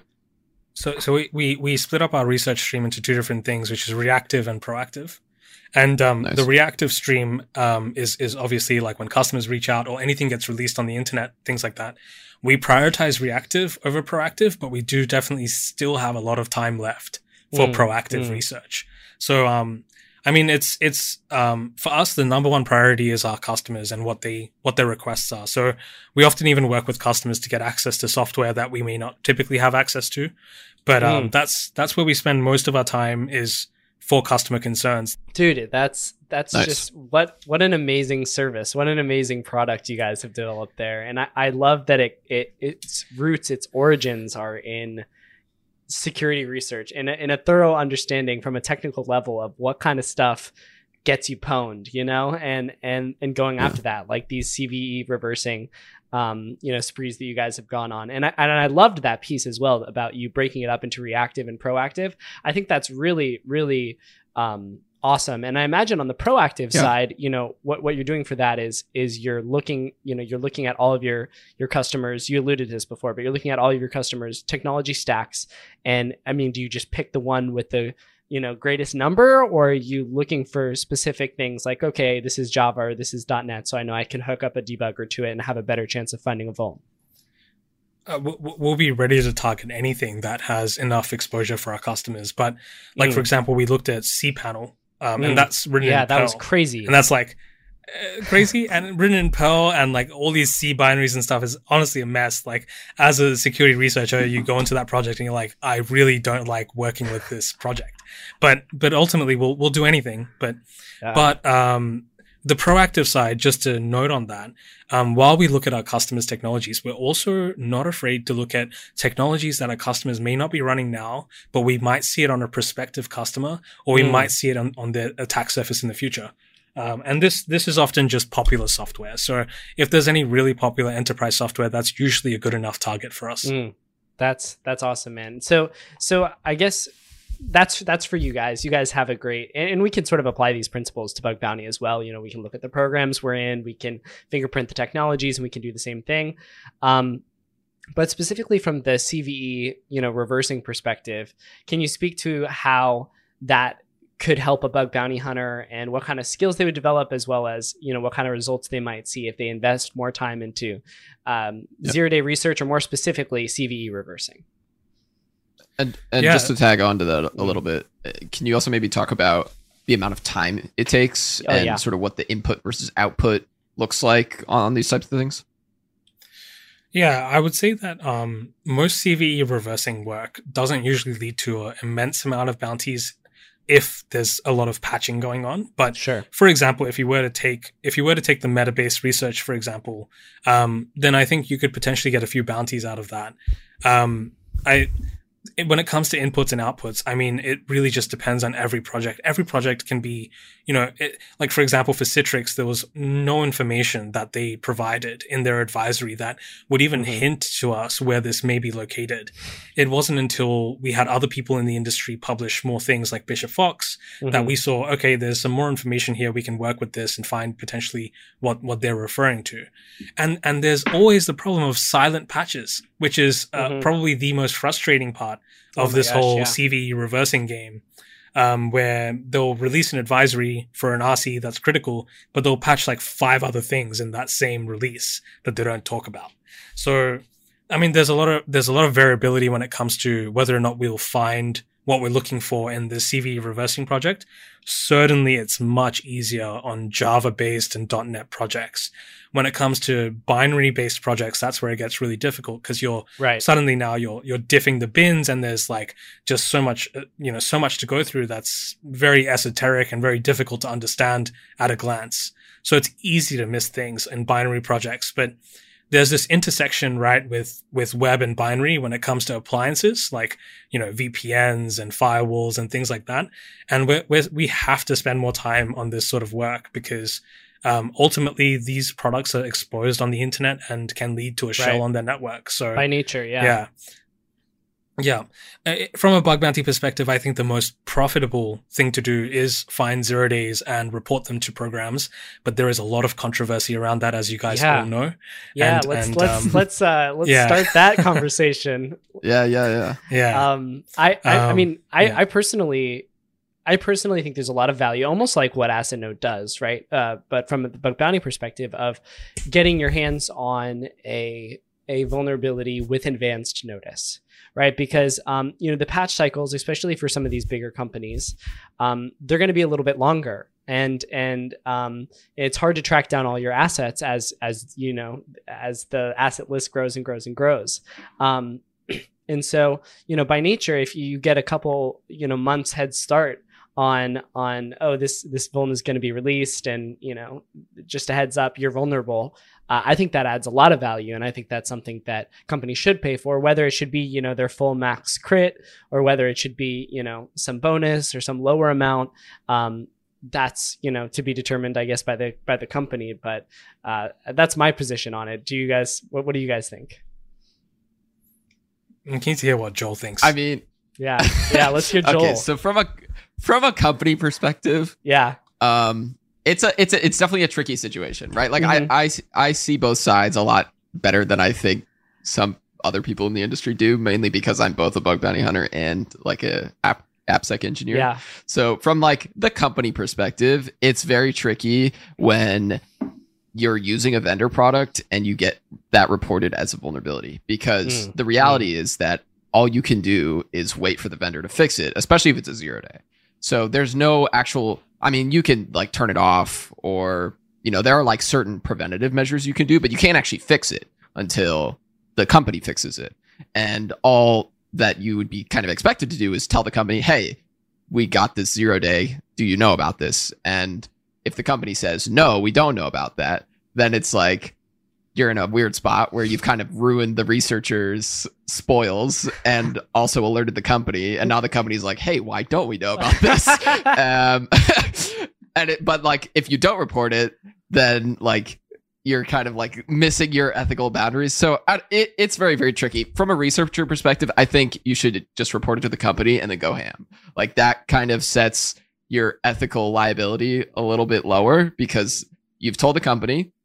Now it's up to the company to fix it. If they fix it really fast and they tell all their customers and the customers update it really fast, then good job. But you've you know notified and now it's kind of fair game for you at least i think and then whatever happens happens right if if companies start telling the the vendor that their product is vulnerable and they've been receiving this zero day then the that's kind of on the vendor now because the vendor hasn't fixed it fast enough or now the customer is hearing about it so I, I think it all kind of goes back on the vendor but as a researcher the main thing that i would want to do is make sure that i've at least told the company and then spray and pray you know Yeah, for sure. I I, I want to hear. I've got so many things I want to say about that, Joel, but I want to hear Shubs. I want to hear Shubs' opinion first.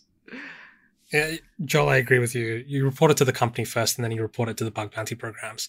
But man, like in the last few weeks, I've even had a situation where, you know, it's been really gut wrenching because I had this pre-auth RC, reported it to the vendor, then reported it to a, a handful of bug bounty programs, and um, w- the mistake that uh, you know that that that was made was I didn't tell this vendor that I had reported it to these bug bounty programs specifically. And as a result, they, they wrote this like email to me where it was like, you know, gut wrenching. And they were like, you know, Assetnote became the best people we knew to just those guys. And I was like, ah, shit. Like I didn't really mean for that relationship with the vendor, but, but this is the game. Like this is, this is the zero day, zero day game. And at the end of the day, what, what, what I find surprising is, I, I mean, their perspective on this, they, they're welcome to have their perspective. But the vulnerability in question, if I went to an exploit broker, I think I could have sold it for fifty to hundred thousand dollars, probably Oh, yeah. for that that vulnerability. Now, in this case, it's really really surprising because in the bug bounties, I must have made like two or four grand. That's like a very Mhm, small amount sure. of money to be making from this. At the end of the day, we reported the zero day to the vendor for no cost. And this was zero day research that we did that definitely cost us money. So it was our vulnerability that cost us money to find, and we report it to the vendor for free. And then we report it to bug bounty programs after we've reported it to the vendor. At hmm. that point, I'm really struggling to understand where, like, you know, where we've gone so wrong in this equation when ultimately we've we've just tried to report it to programs that have this issue on their attack surface. I think there are a few nuances also, just quickly on on what Joel has mentioned about this, is where like you should try your best not to report zero days in cloud products like SaaS products onto other companies because there's really no resolution at all that a company can do. Like you, you talked about the preventative measures. That's possible. You can add a WAF rule. You can shut it down. You can Yeah. segregate the network, things like that. When it's like a, a an XSS on a that's a zero day in a- there's like very little that a customer can do to prevent that from being exploited on their, their attack surface. So yeah, that's yeah. where it gets trickier. So so it's really funny that hold on. It's All really right, funny that you say that because i can think of one or two instances actually more than that where a researcher has reported something and they say hey we've been doing a lot of research and we have this zero day in cloud product. Here's a giant link that just like pops an xss or something. And you're like okay now what? Like what do i do oh man. Yeah so i mean like on one hand i feel that and i and i understand what you're coming from as well you know joel with like okay there's not really a lot the company can do but wouldn't you still want to know? Like it, like you know that, that that's where i kind of say like when people put in their in their policy that they don't want zero day reports i'm like that's really silly you know? Maybe define something that's like all right we'll pay a medium for or maybe we'll you know decrease the severity by one. So if it's a crit you know we'll drop it to a you know a medium or you know but something like that. But even in even in cloud services you know with with the way that same site cookies are working nowadays if you if you are able to compromise a domain uh, you know a subdomain within a company's you know n- domain then you are able to do so many more different attacks than you would be able to do before. You know, it's a really it's a it's a real problem. Um, and so that's kind of why I'm an advocate for doing something like yes, we'll take the zero day reports, but we're going to maybe lower the bounty, maybe not lower the bounty, depending on the impact. And if we do have to pull it offline, if it's an RCE on a VPN appliance, right, you better pull that shit offline and just tell your employees to to get you know a, a, different way into the company for that time being, because you know if you get popped there, that's very very high value. And we all know anybody yeah. who's ever conducted an external pen test knows, you know, as soon as you get in and you get to the or external to internal pen test, as soon as you get in that's it you know like there's it, it's almost never segmented in such a way that you cannot just get literal keys to the kingdom once you get in inside. So i don't know. That's yeah. my thought on it. In this next clip from episode 30 we're talking with shubs about advice he has for people building out their recon flow. Enjoy. For the hunter that is building a a reconnaissance setup now um, you know, you having gone through all of the, you know, many, many problems of, of, you know, that you faced building Assetnote, what, what kind of advice do you have to, to the bug bounty hunter that wants to build a, a continuous reconnaissance platform? Yeah, for their own use in bug advice? bounty, just to be clear. Yeah. Well, I think like Justin, I remember you came to me um, a couple years ago and you said to me, "Hey, man, I'm seeing all these people move to Golang. Mm. Like, do I need to move to Golang as well? Does this is this the right option to make. Such I remember telling you, like, mm. yeah, and it was just like, because I remember at that point I was maybe two, three years into the Assetnote um, adventure, and we had migrated everything to Golang from the very beginning. So I had experience working in your stack that you're mm-hmm. familiar with, which is just like basic Python. Yep. You know, everything's pretty straightforward. You can understand it without too much complexity. Whereas our Golang stack for our enterprise customers, which can get quite complex with the number of microservices and things mm-hmm. going on. I remember saying to you, like, choose whatever you're most comfortable with and what you can iterate in quickly on. It doesn't matter if it's Golang or Python or whatever. It could be Visual Basic like Eric does, right? It doesn't really mm-hmm. matter what language right. it is.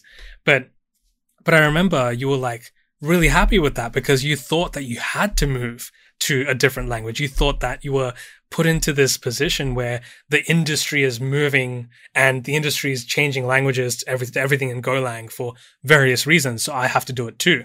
And to be frank, I was the one in that position when I started Assetnote and I decided to move to Golang. There are many benefits that we got out of that, but I'm sure if we worked hard enough, we could get something working in Python as well. Mm. Um, it's it's not really the the distinction of how good the product is going to be, and I see I see this trap a lot with you know people will rewrite things in a new language, like they'll say, "Oh, there's XYZ tool in this language, I'm going to write it in Rust now because Rust is so hot right now and everything's amazing in Rust. But the outcomes are usually the same. Like usually the outcomes are very similar or the same. Sometimes there's speed differences acceptable. I understand. But at the end of the day, are you going to learn a whole new language to get that bit of speed difference? Or are you going to build your systems in a language you're comfortable with that you can iterate quickly on? So that's definitely one of the advices that I would give. Um, the other one would be like really think about your data sources.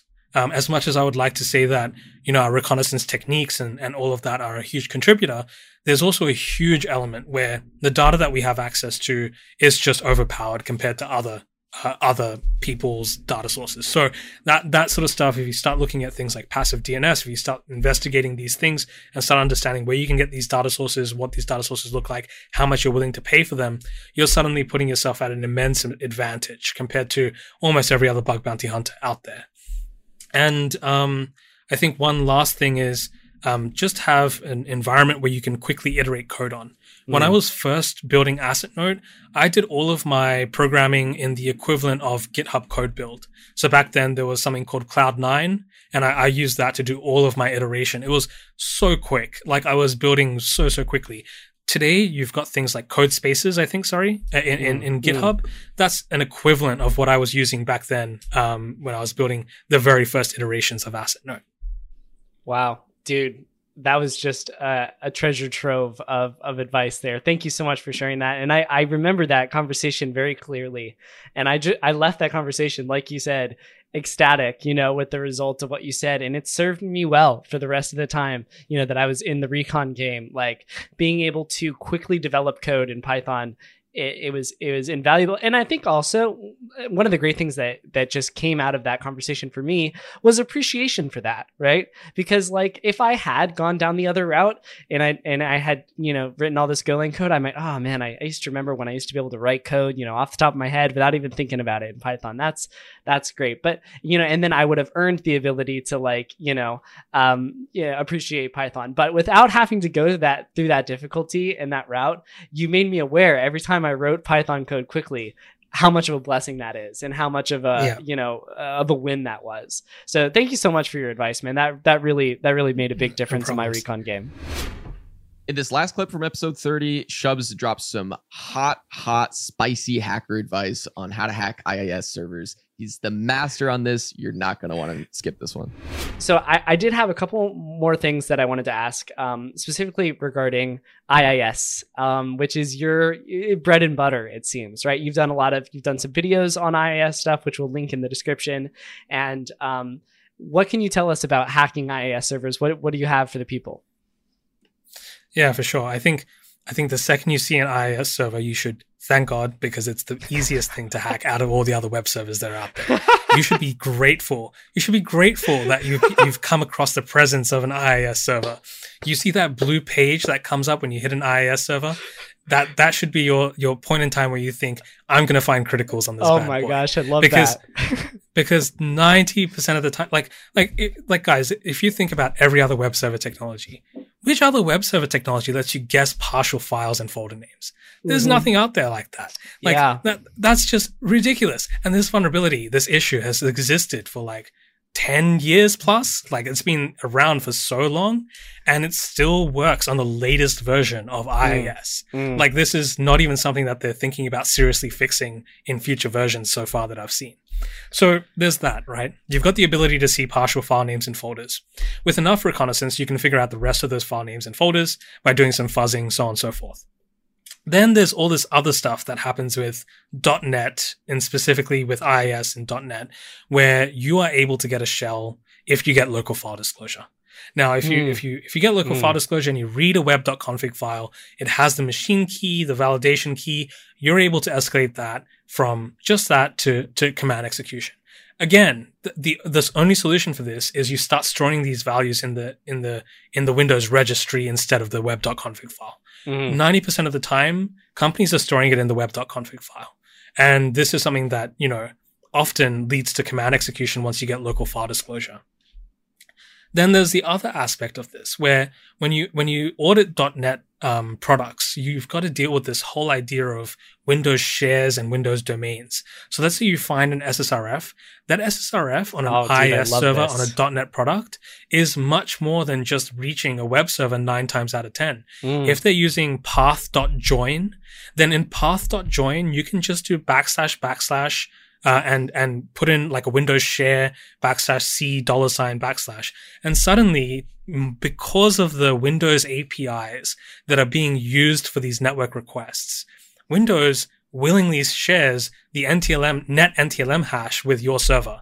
So you run responder on your server and mm. suddenly you've escalated an SSRF to a critical, much more critical than just being HTTP requests. So there's stuff like that. Then there's like, you know, I guess there's also this there's also this amazing thing with .NET and IIS where there's like a thousand different ways to drop a shell. Like when you drop shells in IIS and .NET, you can drop shells with web.configs, with ASCX files, with ASHX files, with ASPX files. You can oh, drop shells that. in so many different ways. It's it's beautiful and it's really great to be able to to, to hack on on on on, on .NET IIS servers. And one last yeah. thing that I love, one last thing is if you're exploiting an XXE in, in, an, in a .NET application, there is an XXE payload that is universal for Windows that uses a, a DTD file that's within the Windows file system that's yeah. always present in the Windows file system that will nine times out of 10 let you leak file contents when you probably shouldn't be able to. so th- these that- are all the different things. That's that's sick, and I, I want that payload. We're I'm gonna make a note right now. Get get the XSE C payload from Shubs uh, because that that seems really helpful. I've seen some stuff floating around, but it'd be nice to have it here, you know, and link it down in the description for the people that are interested. Dude, that that was such a treasure trove of, of knowledge. I, I feel like, dude, I'm so lucky to be able to have you on here because I just like throw a little like, you know, question out there. And then there's just like boom, gold, boom, gold, boom, gold. And we were actually just talking about the um, you know, the the share paths last week and how crazy it is that you get those NTLM hashes um and and that you can interact with shares, you know, when you have SSRF as well. Um, so that's that's really cool really cool stuff um, and definitely for those of you that haven't hacked on IIS stuff check out short uh, check out shortscan um, bitquark's uh, you know tilde enumeration tool and then also read all the write-ups that we'll link below uh, for shubs on IIS related stuff because um, like you said man I get excited when I see that that blue page, and I think most other hackers uh, should as well. Um, that's that's all I had on the list for today. Um, eh, Shubs, do you have anything else you wanna you wanna share? Anything you wanna talk about? Where can we find you on on socials as well? Uh, just two last things I want to share, and then we Oh, can yeah. wrap it up. Great. One of them is when you see the blue page on IIS, do not skip it, please. Yes. There's something there. Like there's there's no reason they've just spun up an IIS server for no reason. Like like they, they, they wouldn't just do that. Most companies have something there. There is something there. Please keep keep looking, keep finding it. Whatever. There's something there. And the second thing is um, just one other lesser known technique in IIS is virtual directory um, virtual like uh, path traversal to traverse into different vir- virtual servers via virtual directories. So in IIS, you can set up directories that are pointing to different servers. And if you use path traversal within those directories, you can see the web root of different servers. This is something that Huh. I've found um, quite common in IIS deployments that are complex. So they'll have slash SSO pointing to 10.1.1.1. And, but it's pointing to 10.1.1.1 slash SSO. So you can go slash SSO dot dot percentage 2F. And then that will route you to 10.1.1.1 to the doc root. Ah, Um, okay. so- So, it's you're path traversing on the backend server in the reverse. That's proxy. right. Okay. That's right. Yeah. This is similar to And that's an, Sam that's an IIS behavior specifically. Yes, this is an IIS behavior specifically. This is very similar to Sam Curry's secondary context Right. work. Right. Um, but but but then this uh, this can lead to a lot of crazy vulnerabilities because in many cases they don't expect you to be able to access the doc root of 10.1.1.1. Mm. And then you can just brute force and find whatever you want and and and, and go from there. So that's the last tip that I I don't think is publicly talked about that much. So just want to give that to your audience as well. Alrighty, the next episode we have up on the docket is episode 37, Tokyo Hacking, an interview with Lupin. This is a great clip where we're talking about JS Weasel and Cursor, two awesome smart JavaScript analysis plugins for VS Code. And we also cover how to take that JS data and build great word lists for things like clairvoyance or REST API hacking. Enjoy. You mentioned a, a when we were walking down the street to the to the freaking uh, uh, shrine earlier today to meet up with friends. Um, you know, you mentioned that there was this VS Code uh, plugin that that Yeah. you you've been using, um, and I imagine it actually would work well in conjunction with JS Weasel. Exactly. And yeah. yeah. could you talk a little bit about that because that was a really interesting product. Yeah, so uh, I saw uh, the tweet of Corbin that Mhm. basically used JS Weasel uh, with Cursor, and Cursor is like a wrapper around VS Code, uh, since VS Code is mostly open source. And basically, they are embedding uh, GPT-4 inside uh, VS Code, and you can directly ask question about your code base. What's really interesting is that you can pay um, the subscription, but you can also directly natively use your uh, GPT-4 API key. So you Okay. directly pay to OpenAI and no need to go through their servers. Okay.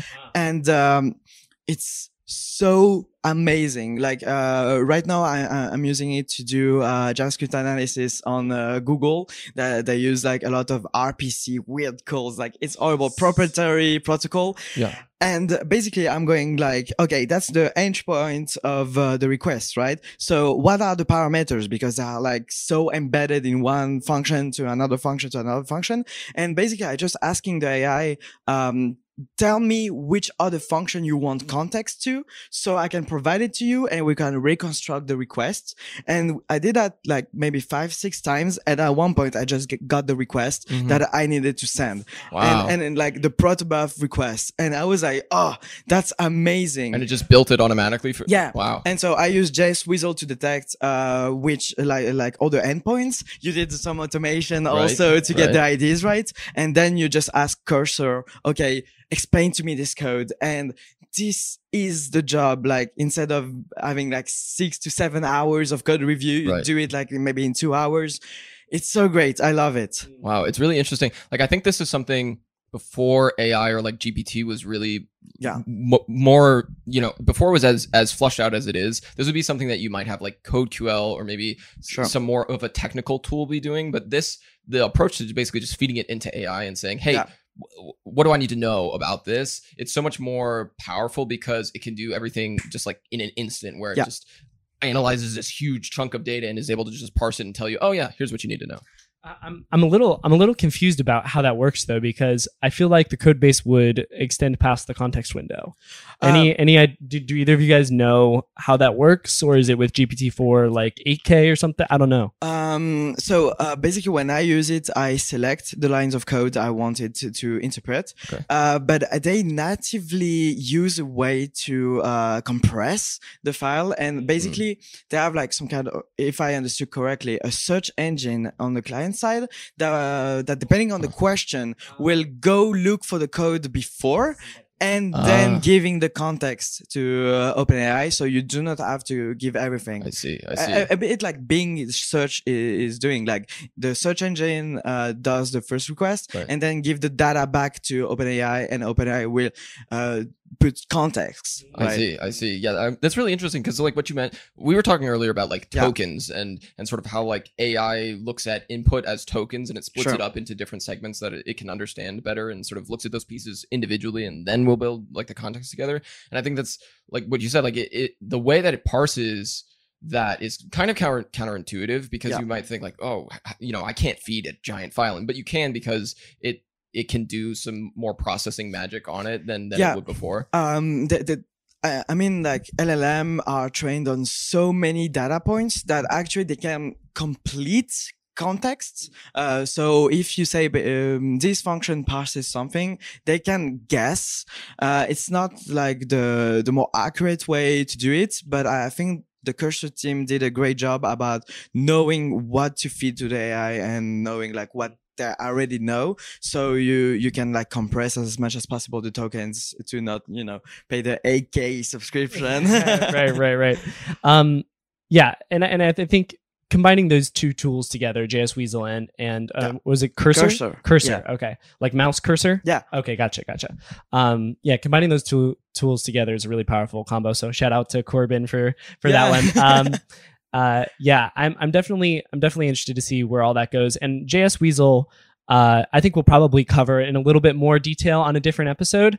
Um, but I I booted it up for the first time during this live hacking event, and I've been using it, and uh, it's really cool to see it do automatically what we talked about. You know, Yeah. breaking out those those um, uh, packed JS files and having it you know drop all of the things there.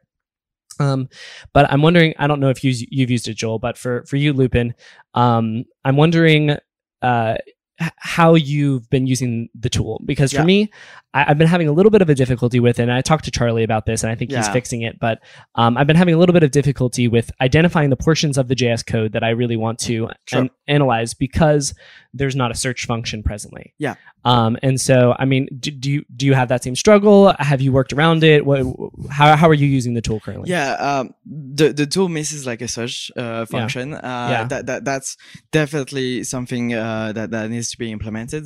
Um the way i use it is more uh, about like um knowing the attack surface and the constructing uh word list out of it. So uh basically i had um uh, this graphql um api uh, that was um, behind authentication. Mhm. and so it was just for admins right? Right. but you could with a low privilege user just because uh, you know cookies are were wildcarded you could make a simple request to it but without authorization of course Sure. and um the introspection wasn't turned on. Okay. So how do you know which queries do you do? You go to the JS files, Right. right?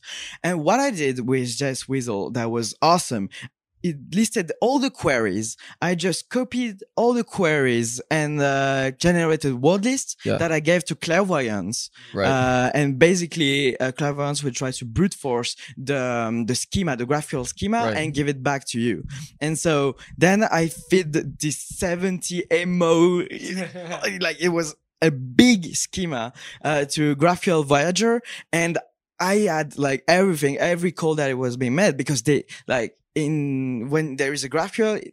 Everything is always documented in the front end. I don't know why there is uh, some libraries that even have introspection inside the JS. Like if it's not turned on, go check the JS and you can copy the introspection and paste it just because they forgot to turn, uh, turn on, uh, turn on a flag. I've And I never was seen like, that. Yeah, I, I've I've seen like a lot of times, and it's so interesting. Um, so so it's so funny you mentioned that because I literally did the exact same thing. Yeah. I, I, except I didn't use JS Weasel for it. I used my own parsing script to Sure. uh, you know uh, expand the Webpack files. Yeah. And then I did exactly that. I, I took a regex. I I pulled every string that was compliant with uh, GraphQL. Um, you know, naming standards essentially for for queries and for um, for field names and that sort of thing. And I put it all in a word list and I fed it to Clairvoyance. Um, and for those of you that are listening that aren't familiar, we'll link it down below. But Clairvoyance is a is a um, is a tool that uh, I guess sort of plays on the problem with GraphQL where they will recommend you Yeah. uh, fields Exactly. if you have the improperly uh, defined fields. So, uh, you know, let's say you there's a field called store, and you know, I, sometimes it's even like like pretty pretty far. You- Like you might Yeah. even get away with like sport, and it might be. Did you mean store? Yeah, um, and it- and they'll it- tell you. It really depends on the backend. Yeah. Um, so depending on the language, uh, Yeah. they, you, you can set up uh, the amount of token that needs to to be uh, the same. So Oh, really? Oh, interesting. Yeah. So sometimes it's like two tokens apart, so two letters. Sometimes it's three, four, uh, and they can set up that on the backend side. And depending on the framework, they will have uh, different kind of uh, far away or Mm. not. You know. Oh, that's yeah. Well, I mean, it's really interesting that you mentioned that that that strategy with GraphQL because I was I was going to say the same thing about not even just GraphQL, but same thing with API requests. Like if Yes. if you're pulling apart those Webpack uh, files and the lazy loaded files, not only will you see the endpoints, but you'll also see how they're being used. Where is that data coming from? And one of the really powerful things about having all of that just right in front of you in JavaScript, it's Yeah. just like Android apps where you know you can decompile it, you can see how everything is working like right in front of you. You can do the same thing with the JavaScript. All you have to do is pull it apart. You can see, oh, it's making a post request and it builds the body with these fields Yes. that are named this, and that data comes from here. It's a parameter and that's fed in through here, and you can track it all, and you can see sort of how that data flows through the application to Yeah. get to that request, and you can piece it together without ever having used the Sure. application at all. You can do it completely from static analysis. Yeah. Alrighty, next up is episode 45, the OG Bug Bounty King, Frans Rosén. What an episode that was. In the segment that we chose, we're talking about a lot of good stuff, but primarily we're talking about app cache, service workers, cookie stuffing, and post message. Specifically, I remember having an excellent conversation with Franz surrounding chaining CRLF injections with service workers, uh, which resulted in some sort of novel ideas I haven't heard before. So, hope you guys enjoy it bringing us back on track to the to the hacking stuff i did want to talk about one of my favorite um, talks that you've ever done which just essentially looked like prophecy to me looking back in, in, the past which is your attacking modern web technologies talk Oh, that you did yeah. in 2018 um, uh, almost exactly five years ago Yeah. um, and attacking modern web technologies. There were so many awesome pieces to this. There was um, app caches and service workers. Uh, you know, there was post message stuff. Yeah. There was, I Upload mean, policies. all, all- yeah. yeah. the the policies, the S3 Mm. policies, all sorts of stuff all over the place. So, um, once again, mandatory mandatory reading for anybody who's listening. Um, the crazy thing about to me about this talk is like this is still the stuff that we're talking about Absolutely. today. Like, Yes, and this was five years ago, right? Yes, and it's still applicable. Yeah, Yeah. like I find bugs. Like, like I, sometimes I need to go back to those slides Yeah. because I find bugs for those things. exactly. They And- have extremely long lifespan. Those blog posts. Yeah, I'm and- surprised myself and- that it's like still working. and this is something that's really i think a a key listen and also help helps for your for your brand as well, Frans, is that Frans was was talking about this stuff, not not only doing this stuff, but talking about it publicly in 2018, five years ago. And I, I we talk about post message still being an underserved technology even to this day. So keep an eye on anything Frans releases because it, it, it will very likely be applicable for the future. Um, uh, so talk to me a little bit about uh, app cache and, and service worker stuff. And then um, in conjunction with that, the beauty of the synergies between cookie stuffing and and these technologies. Yeah. So I think the the the, the interesting part with the app cache uh, that that happened there, there were there were many many fun things with it, but uh, my aspect of it was that I had a really old Dropbox account, and the old Dropbox account were like grandfathered into a place where you could actually host websites on on uh, dropboxusercontent.com uh, and you and if you created a new dropbox account back then you couldn't really run your own like you couldn't render html pages and stuff. But if you had a, a legacy dropbox account you could. Hmm. but it was very limited into what you could actually uh, trigger with it uh, or like get it to to um, uh, render. Um, and I came to the conclusion that like, what can I do with an XSS or running an XSS on on Dropbox user content? And I, I remember I was talking with Mathias then, and like, what can we do? Like, can we do something? And we came to the conclusion like, okay, cookie stuffing we can do, so you can make Hmm. it like unable to actually load because you're filling up the cookie jar so much so when you're making a request later on it will fail. So, so Um, que- question here. So, essentially, what yeah. was happening is you were able to host your, uh, uh, you know, attacker controlled content on a domain with with other attack, you know, victim content on on Yeah, that same so- domain, right? Yeah, exactly. What happened was you got like a user directory on Dropbox user content that you could host data on. Uh, and then you could, uh, I think it was that Oh, I can, I can see shi- it now, and I'll, I'll reference it. Yeah. It's slide 15 for any of those uh, of you that Yeah. are following along here.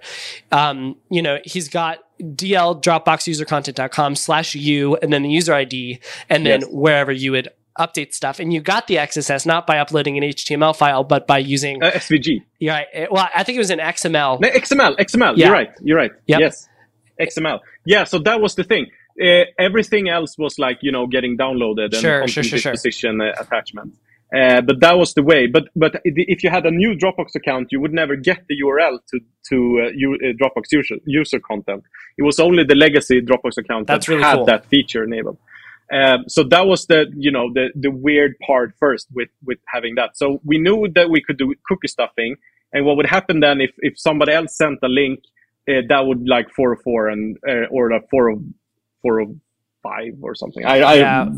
or five five zero 400 something. or s- 411, uh, I think Yeah, maybe actually. yeah, yeah. Yeah. So, so that exactly. concept of of um, cookie stuffing, I learned that from from you and from File Descriptor, and and so I I'm think it was. File Descriptor that that I, I learned it from as It was well. from. I was going to ask, where did Yeah. you get that knowledge? And of course, it goes So, back uh, to another legend, yeah. File Descriptor. Yeah, file descriptor, man. And and the funny thing with this bug was that I, I think Mathias was the one mentioning. We're coming back to file descriptor. So Yeah, he mentioned app cache, and I started reading up on what app cache was doing, and Mathias as well. And we started like playing with that, and realized that we could, you know, host uh, reference a manifest into in the XML file.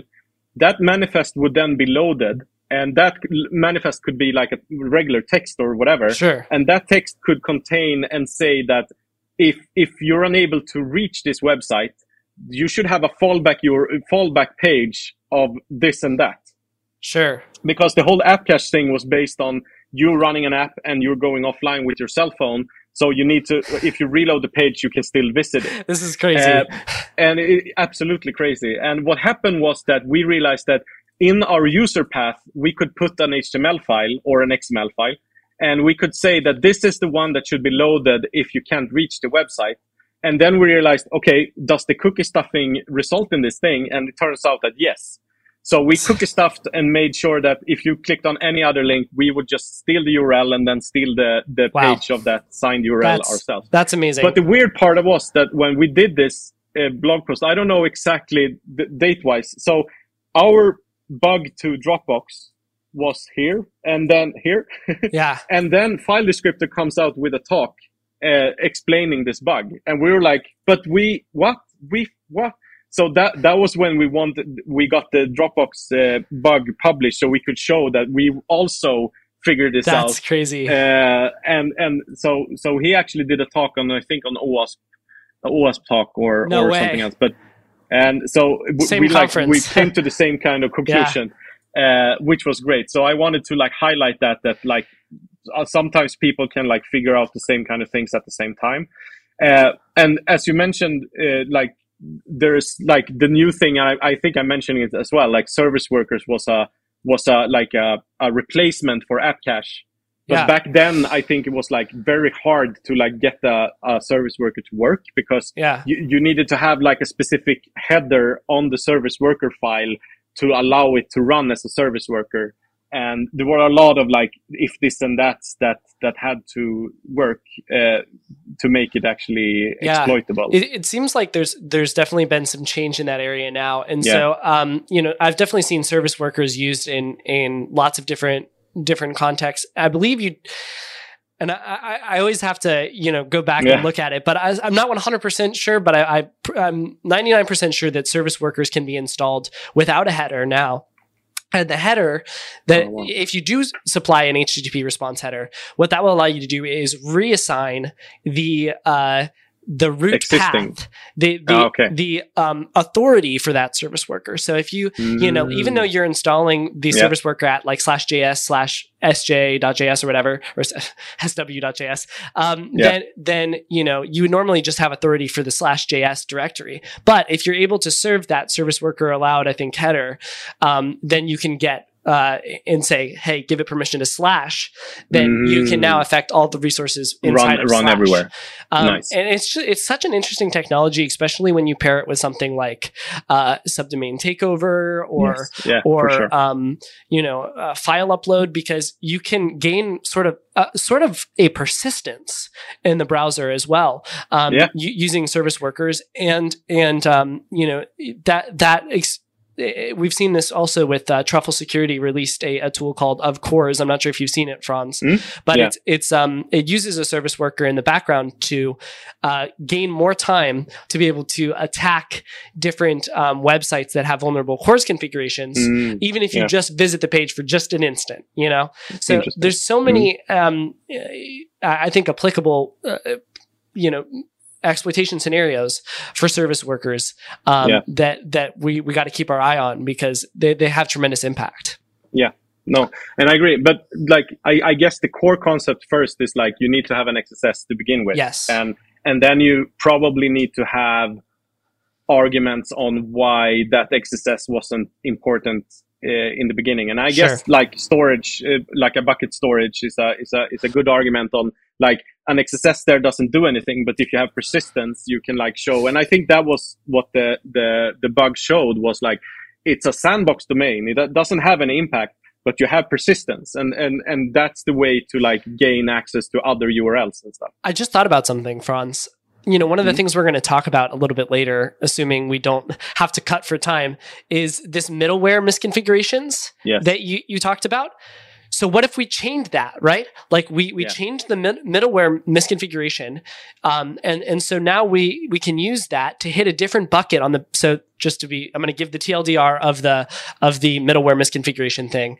If you if you essentially with some nginx configurations if you hit it if you put a bunch of escape characters you know um, new lines and stuff like that in the url and then have some specific proxy pass rules um, then you will be able to re- rewrite the rest of the request and hit other s3 buckets or other Yeah. backend entities and host your own content basically. Exactly. So what if we Yeah. we chained that with service workers, right? Um, Sure. Where you could then hit your own S3 bucket and and issue. But I'm I'm wondering. I do you- mean, you still have stored stored XSS, I guess. Like somebody needs to visit your URL still, and and that one would still make you host whatever content you want on that website. So, the, but the the thing you're gaining is the persi- the the persistent thing Right. that you can actually make it load. But they still need to visit it once. can you uh, can you? Uh, I'm wondering though. Can you set he- response headers in S3? Yeah, it depends. If it's S3 website, you can some of them, uh, but I mean, you could also, if it's S3 website, you can still redirect it to whenever. Like, and d- depending on like the CSP, for example, you can still redirect it elsewhere. I don't know if that helps you though. No, no, because what I'm thinking is like, wouldn't it be cool if we could insert some some new line characters, overwrite the the backend bucket, right? Have the bucket serve a a Yeah. service worker, and then insert the service worker header to slash. So now, uh, so that Oh, yeah. we re, Mhm. we we gain you know that service worker authority. Um, Yeah. and get XSS stored XSS on every single page that Yeah. the user visits within the browser. I think that could Yeah, be really cool. I mean, S3 website would uh, allow you to do this. If it's if an S- S3 website uh, is if it's proxying you to S3 website and you can inject something to modify what bucket Yeah. it's going to serve as a website, you can inject whatever header I guess it depends on the host because I wonder I wonder if if we are hitting so let's say they're sending a request to you know whatever s3.amazonaws.com and then we overwrite the host header on that. I wonder if it uses that same load balancer origin IP for you to, Nope. to insert a header to hit S3 websites. Like if, if you Nope. if you put in it No. doesn't. Okay. No.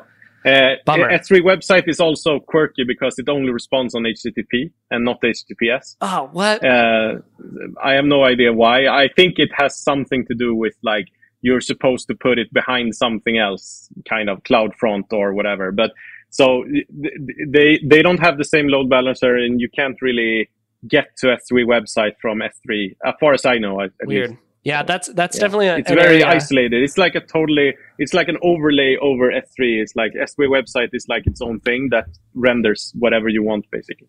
Yeah, we'll definitely have to research that a Yeah, little bit more. sure. In depth. The the other area that. I was thinking that this could be interesting is with CRLF injection uh, in, into the response headers. Right, if you can do response splitting, assign the service worker allowed header, Then you can make a service worker out of the response splitting. Yeah, sure.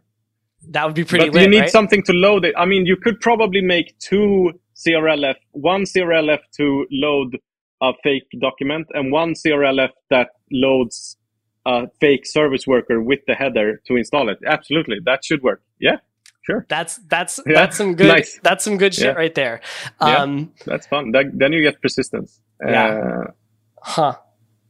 I'm just I'm, interesting. I'm thinking about all the possibilities. Play of that. with I can see the gears turning in Yeah, Dustin's yeah, it's head. as soon as he hangs up, he's gonna he's got three programs he's Gotta gonna go look at. note But then, then you really then you and then you can probably you know escalate it to you know steal access tokens and stuff and yeah i mean uh, you can probably do things with that I guess. and it, it makes it a lot more it makes it i mean it's a little bit interesting right because technically what that could result in then is we could get plain we could leak the user's plain text password without user interaction right because I, like, like you said what what are we actually what do we actually, what do we actually Yeah. gain from this? Because at that point, if we have stored XSS, right, then we can just open up whatever pages we want in an iframe and then do whatever we want, right? and do whatever yeah. But but one of the things that we can't do is is without more entry user, user interaction is leak the user's plain text password, uh, assuming they don't have any Yeah. crazy thing. Yeah. But but due to the persistence you can uh, you can get them to yeah sure which which really escalates pretty much any. And then i guess it's a reflected more than uh, stored uh, but you turn it into more of a a client side store. yeah yeah A client side stored XSS. client side stored That's that's really interesting. And then and then Yeah. this Yeah. this is a really good um, ATO mechanism because some especially if you then proceed to cookie bomb like a- a specific path that that issues you know an auth token or something like that Mhm. it forces the user to to clear their cookies and re-auth the next time that they Uh, yeah, they go into the in. application Yeah. and at that point if you've got the service worker you can hijack the pa- the, the plain text password Yeah. we get that, this is this is some good i need to get yeah. you on this podcast more often for this is great yeah, yeah, yeah. um, no, no, no. This is really good. Okay, so um, wow. As much as I would like to sit there and just uh, think on that for the next uh, little while, let's let's try to keep rolling. Um, it's probably a sin, but I'm going to skip this whole uh, section on um, S3 policies and cloud policy uploads, which is a really awesome part of, of the Attacking Modern Web Technologies uh, talk. And I'm going to jump to something that we've talked a little bit more about on the podcast uh, often, which is um, the the post message stuff. Um, Yeah. So, uh, how did you? Because I, once again, you're one of the one of the first people that I, I, you know, sort of introduced me to post message stuff. Yeah. Where where did you? How did you come up with this? And then what what was it like? You know, sort of seeing this. Did somebody else's research spur this thought in you, or was it just how does this work? No, Sort of uh, that's that's a really good. Do you remember? question, I guess is the first no, question. I, I don't. I, I actually don't hundred percent remember Yeah. where. I, think I think like this. I think there were examples of vulnerable cases already. Post, Sure. Like I wasn't the one showing that you can exploit it, uh, but I started to. So I think I did a lot of focus back then on. I think it was Dropbox, Sure. maybe yeah. and I think it was so. It was also like payment providers. There was something because payment providers tend to do a lot of, and you had to talk yourself about it. Yeah. Yeah. And and what happened was that there was a as a as a, a huge amount of payment providers that started moving over to post message. And you always had a really hard part finding all the post message listeners. So as I did back then, I was discussing with Mathias, like wh- how how do we figure these things out?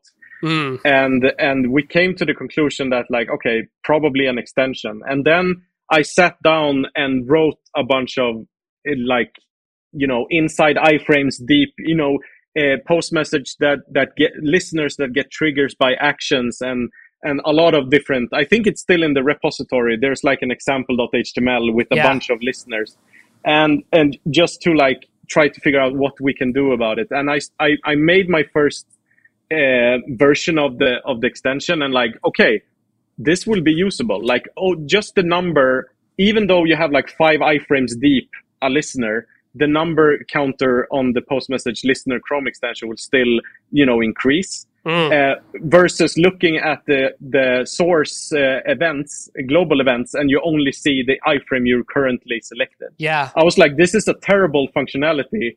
Uh, so I made my first version of this and I, I talked with the Google team because I told them like, why can't you just like, I don't want to start building an extension. Like, can't you just fix so you can see all the listeners in all iframes? Yeah. And they were like, no, this is how it's supposed to be and blah, blah, blah. And it's, like, it's okay. terrible and it's something something Yeah. that i talked about in my talk as well but like yeah you got to do your due in in you still even have to do your due diligence to go and show where all of the you know to to go suss all of the listeners because something may not be utilizing that listener right so e- Yes. in that case it won't show up in post message tracker so you've still Yeah. got to go through and do it one of the and you know it's my fault as as well because i haven't contributed to that nice private repo you put me on for for, Yeah. for post message tracker but No i think it would be really cool to to add a a line that that shows every time a post message tracker is registered and where it's registered. So Yeah. you so you you know just like you get a request where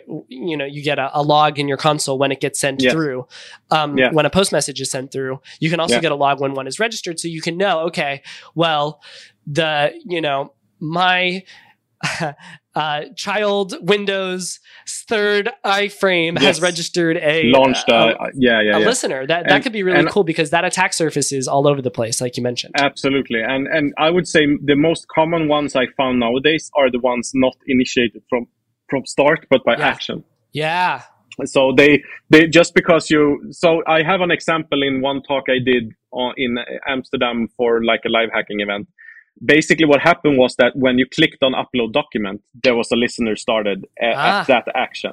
And then you could do whatever. You could basically read whatever document you uploaded. You could read it uh, uh, from the sandbox.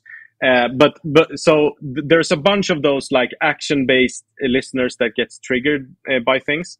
And what I've seen late, like lately, also, and I think one of the biggest uh, tricks that up my sleeve with the post message listener was the unpacking of the wrappers. Yeah. Uh, so basically, everything is wrapped through New, New Relic or Rollbar, or yeah. uh, there's a bunch of those. But and jQuery also has its own wrapper. But the way of figuring out how to bypass the wrapper and then go directly to the function so you can ge- get like the real function that is actually being triggered that was i think the the golden nugget in in the extension that is that that was really helpful and uh, what i've seen lately now is like people using message ports which is like Yeah. an addition to to post message where you send an initial post message with a port and that port can then be you know you can shuffle that port between iframes uh, but the one having the port is the one getting the messages Yeah. Um, Dude, I'm so glad you mentioned that because I just found my first, you know, bug using Mm-hmm. message ports in a live hacking event, maybe. Well, I won't say exactly when because because that'll give it away. But but within yeah. the past year, right?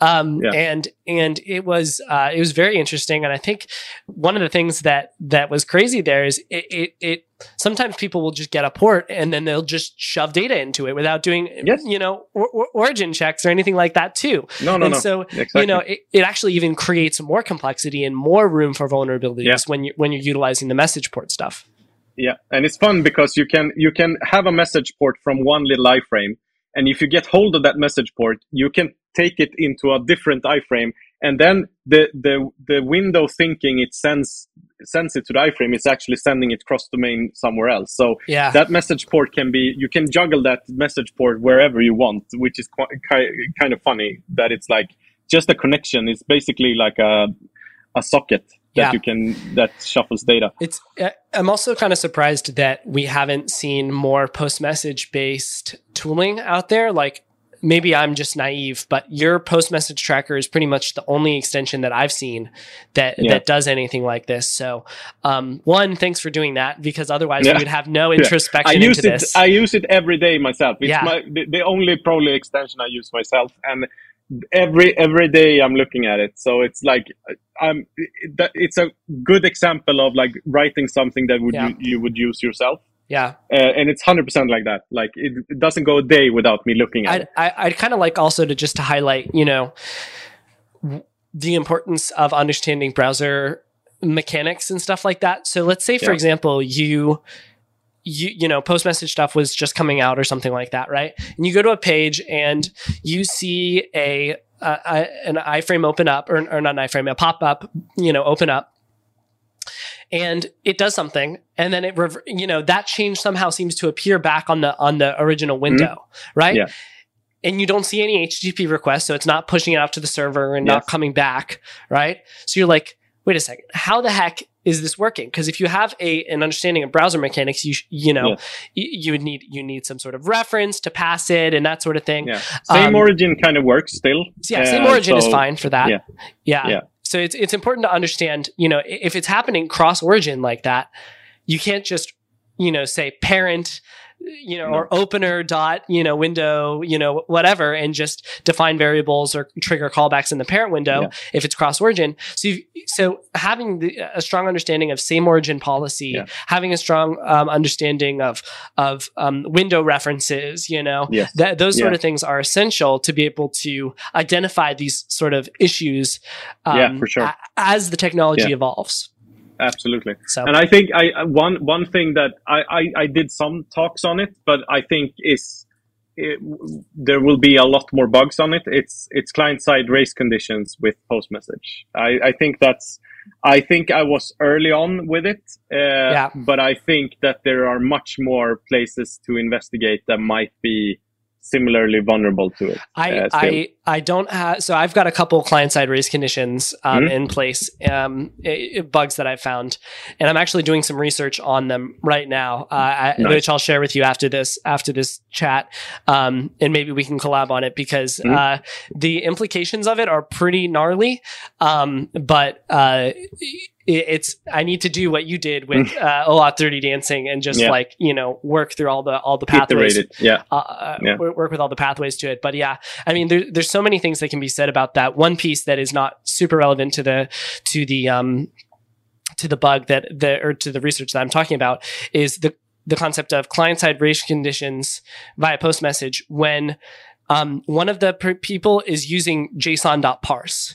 So th- the, Mhm. the thing about JSON.parse is that it it when you're parsing that that JSON data from a string back into a JSON object, that takes computational power Yeah. to, to load up all those objects, right? So I Mhm. had a scenario when I was getting a post message at two different windows at the same time, right?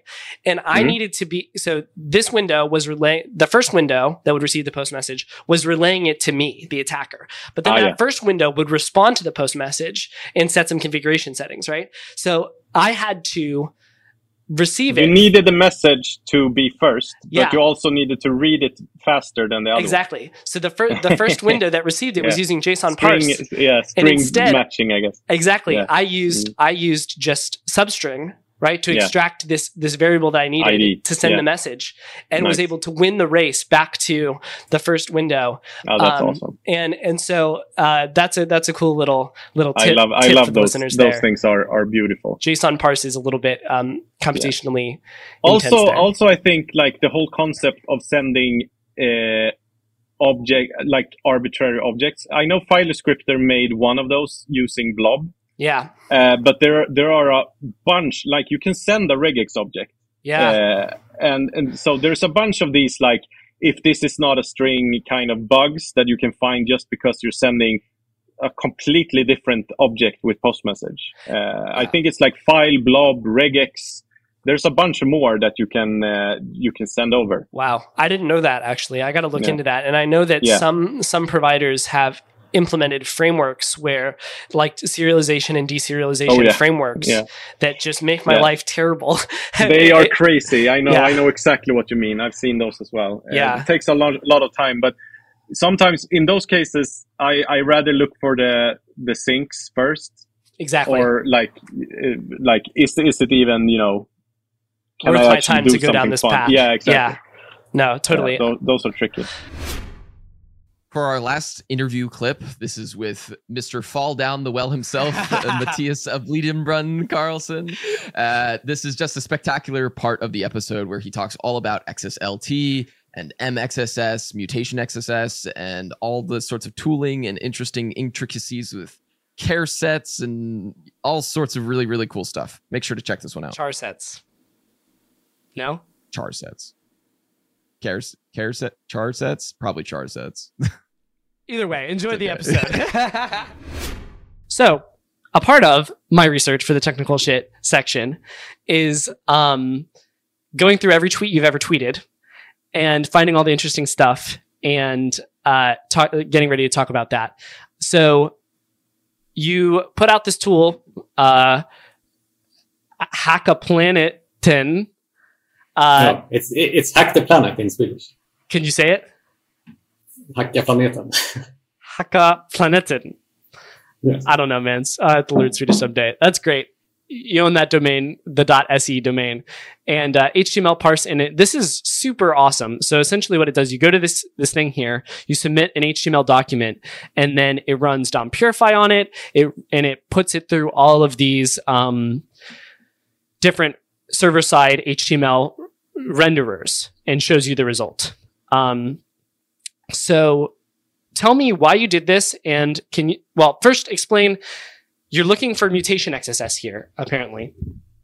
Why, why are you looking for mutation xss and what is mutation xss Okay, so mutation XSS is like if you take a payload and just give it to the browser, no no alert box will pop essentially. But if you put it through some parser first, like even one that's inside of the browser itself, which is MXSS, like right inner HTML uh, setting or uh, like the DOM parser, um, etc.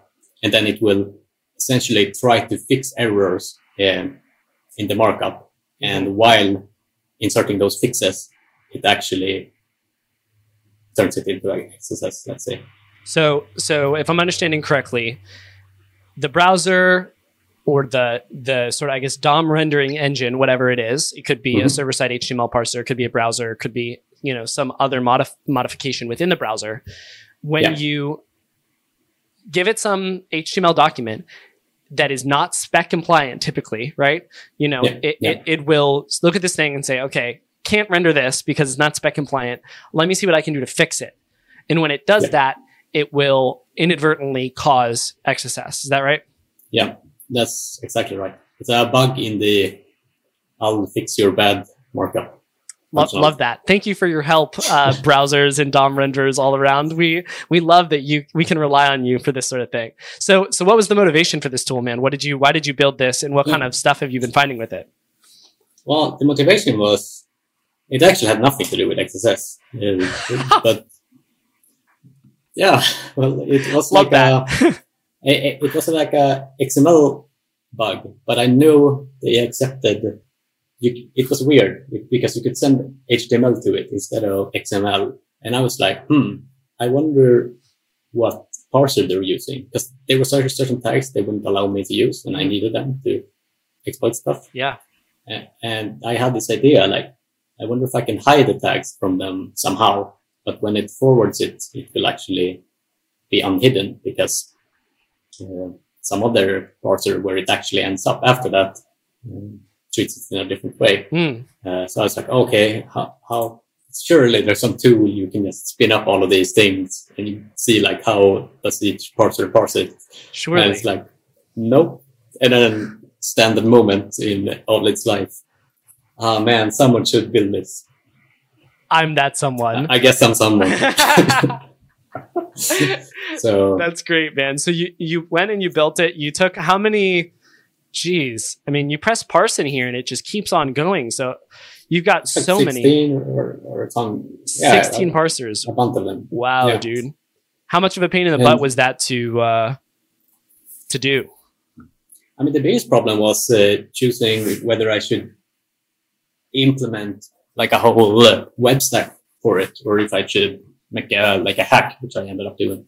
Like, Mm. do I need to make, have like a web server and a whole MVC framework just to call this parsing function and see what it does? Uh, but instead, do it, build it with Apache and uh, CGI actually, and then it will just run like uh, see a live version of the Wow, very cool, man. So it's- yeah, so that's I took the shots about this actually, uh, which way to do it in an, in a practical way because I'm like, it's going to take a long time if I'm gonna have to build an actual application. Heck with all yeah, of it this. is, dude. Um, Oh, I see. that's You, you I- open sourced it too.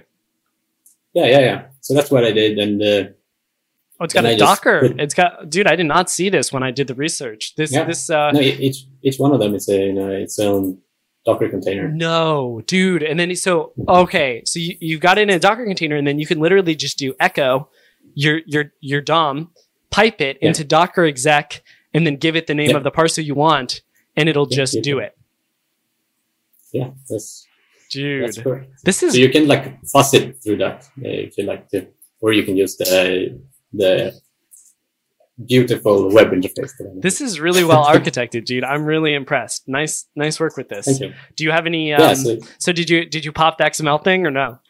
I did, I did, and uh, like uh, because I, I managed to uh, hide tags with it because it parsed the um, HTML comments incorrectly. Ah. So it didn't recognize dash dash exclamation greater than as an end of a comment.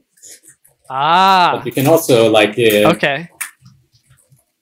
if you if you've used on like uh, brunn.se, that's like a I have put in like a combination of those things that I found for different parsers that will, will like hide the content of the document. Oh, up up, So- at, up at the top there, or that? No, what do you like? Um, on just the homepage of of the Yeah, if you- the If you take, for example, just standard uh, uh, uh, beautiful soup and HTML yeah. parser, and and you try to scrape my site and like take the links, you cannot do it. No way. Really? And it's same with like floppy, uh, like uh, a couple hours. But um, so yeah, that was like the second like interesting challenge I thought of uh, when, when when building that. It's just like, hmm, I wonder if we can hide from from, scrapers. Like, what implications could Man, that have? can't can't security? good, the good old regex though. Uh, that's true. That's true. Yeah. No, that's really cool though. I love that you built that in. That's like some serious hacker hacker shit right there when you like make your own web you implement this on your own website just for the kicks yeah so that they can't you know pull your linkedin and your twitter from avlidienbrunn.se that's high value high value links you've got there only for human eyes uh, Yeah, no, no. So I did find some stuff, and I uh, have been thinking about implementing like X, the same with XML parsers too, too, because that's something that I that I think uh, could have specific bugs too. And like, 100% someone wants a research area, pick a bunch of different standardized XML parsers, see how they treat like external book types or other type of XXE issues and play around with it because there was someone in the, in the critical thinking podcast this but Mm. actually I don't think Yeah. they meant what I thought they meant uh, but they gave me an idea that like okay maybe there's a parser that doesn't require the doc type declaration to be at the start of the document. And ah. I oh i saw that and then they conversation. All that looked interesting. But but that would make XXE like a new type of XXE, I guess, which would be like ex- external doc type injection.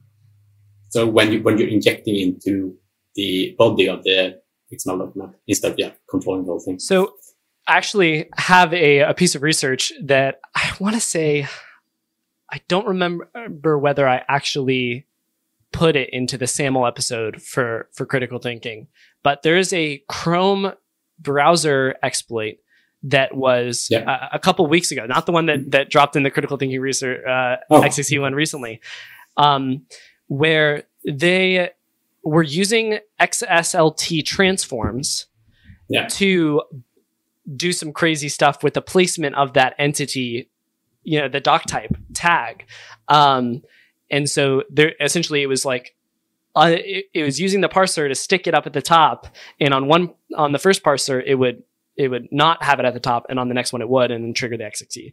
Um, so the other cool thing you can do with that is the XSLT transforms, which I am really excited to dive into deep more. I hope I hope some of the listeners go and do this research because I I'm super swamped with stuff right now, but I would love to see any research research on XSLT. Maybe I can nerd snipe you on it. Dude, the transforms are so cool. I've did have you have you like learned it all about XSLT transforms?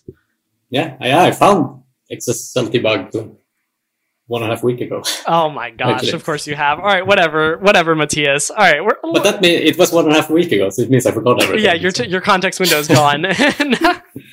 no, that's great, man. So, all right, well then, so you've actually done some more hands-on stuff with it than I have because I've just done mostly reading and ideating on it. Um, Yeah. what But is your I, want yeah? Share like, share share a little bit about that, would you? I can share about that, but I just, it was a really interesting point that you brought up with this XSLT because it, XSLT is basically meant to like transform the incoming XML document to something else. Yeah. So It's pre-parsed. transform it. You can transform it into something that now has an XXE in it. That's yeah. I, I guess that's what you meant, but It I is. just have to revisit that because it's awesome. That's great, man. I can see you know, he's and for those of you that are are listening, not watching on YouTube. There's like this far off look in his eyes that is the the the, the mark of of a, a bug forming. I can see it. That's great, man. I love that. Um, Yeah, So but, but there's also a lot of stuff, or there's a different, there's a couple of different XSLT libraries, but you can do like file system stuff yeah, uh, too, and get like environment variables and stuff. So you can even do more stuff than with just normal XSLT. yeah, hundred percent. And, and so yeah, I'd like to. Normally, before people come on the podcast, I message them and I say, "Hey, you know, check out this document, you know, that sort of thing, right?" And then I also tell them, "Hey, bring a bug or two so that we can talk about it on the pod." And I totally forgot to do that for you for this episode, so I'm sorry Yeah, about that. we can talk about that one. yeah, can you I can you give us some info on that? That'd be great. Uh, so that one was you could upload an XML Okay. through a bunch of different hoops you had to jump through, but it ended with like you could provide an XML and then in another place you could provide an XSLT document. Mm. And the funny thing is the XSLT document is also specified as XML. Right. And, that, that one was vulnerable to XXE, but I didn't find it because I tried tried it in the original document. That was not vulnerable. So then I was like, okay, XSLT, I'm gonna learn it, XSLT specific bugs. And then, like after I played with it and talked to Transport about it, he's like, but this is XXE. Freaking I was, Frans, dude. Shut up, Frans. Shut up, Frans. Like, why, why, get out of here. Who invited you to this anyway? but in other way, so one novel trick uh, that I learned with that was that I forget exactly what the operation was called, but there's like a couple of ways you can read files, and you can read JSON files with one operation. Uh, I can try and write it later, and we can we can link to this documentation. Yeah, that'd be and super you can Write, or you sorry, you can read XML documents, uh, but you can also read raw files. Yeah. But the problem is, uh, oh, this is connecting to the next part actually of this secret document. Uh, you could also, in the parser, you weren't allowed to read read um, null bytes into the the uh, Ah, resulting document. So you're like, oh damn, can't read like proc self environment. Yeah. It's like separated windows. Uh, but what you could do is specify the uh, encoding of, of the file. So what you could do is you could tell it, treat it as, uh, uh, like UTF-16, for example, and then it would spit out like a bunch of Chinese characters, and then you could like transform that back. Um, and I knew that it was a Java application, so I could just use Hackworker and then know that it's like Java versus Java. Um, so I actually extracted like the environment via like reading the file as UTF-16 and then turn it back. Dude, that is you've been doing so much crazy char set stuff lately, man. That's that's really Yeah, cool I, uh, that you bypass that with that though. That's that's an amazing idea. I like, I like, I suppose, type confusion bugs. Yeah. Uh, like it's a broad area. It is. They, they are my, one of my favorites. And encoding is like, I, I'm still not entirely sure. I, there's a blog post actually. I, I can link it to. Hmm. It's like really old, like 2007 or something. Sure. And it's called something like everything you need to know about encodings and char sets as a developer. Okay. I need that. Okay, so Yeah, yeah, and, and it starts from the beginning. Like in the beginning, there was everything. and within that there was the ASCII, and then like the high bytes was not used for anything, and then so people started implementing whatever they wanted over like zero x eighty, and uh, that wasn't really standardized. But then IBM was like, okay, we all take all of them and we give them each a code page number. So now when you see like a char set, it's like CP one two three four. yeah. That's that's the code page. Wow, dude, that's that's cool, man. I would love to read that document. I think that I think a lot of our listeners would love to read that too. So I'll um, well, I'll follow up with you after that and try to try to get that in the description. Yeah. Um, And, uh, uh, like uh, encoding bugs is really, really, really interesting too. And Yeah. also things like injecting like byte order mark to, to confuse uh, i- injecting what? like a byte order mark. Oh, So byte order mark. Tells, yeah, so you can use it in like UTF-16, for example, or like Is this the like encoding? flip it around thing, like the left to right override? Yeah, exactly. It's it's like if it's little endian or big endian. So like should the top byte come first or second? Oh, oh yeah, yeah. yeah. So you're talking about like um like uh UTF 16 LE, UTF 16 B. Is that what you're talking about? Exactly. yeah. Exactly. So if you just say UTF-16, Right. then it's ambiguous. Right. But you can start the, the document or the string of strings Yeah. where with like it is byte order mark, which like FE, FF, I think, for one of them. And, and then, then it's like, aha, you're telling it to what coding in is. Uh, uh, uh, okay, so hold on, wait a second. So you can actually put that in the data? Yeah. What?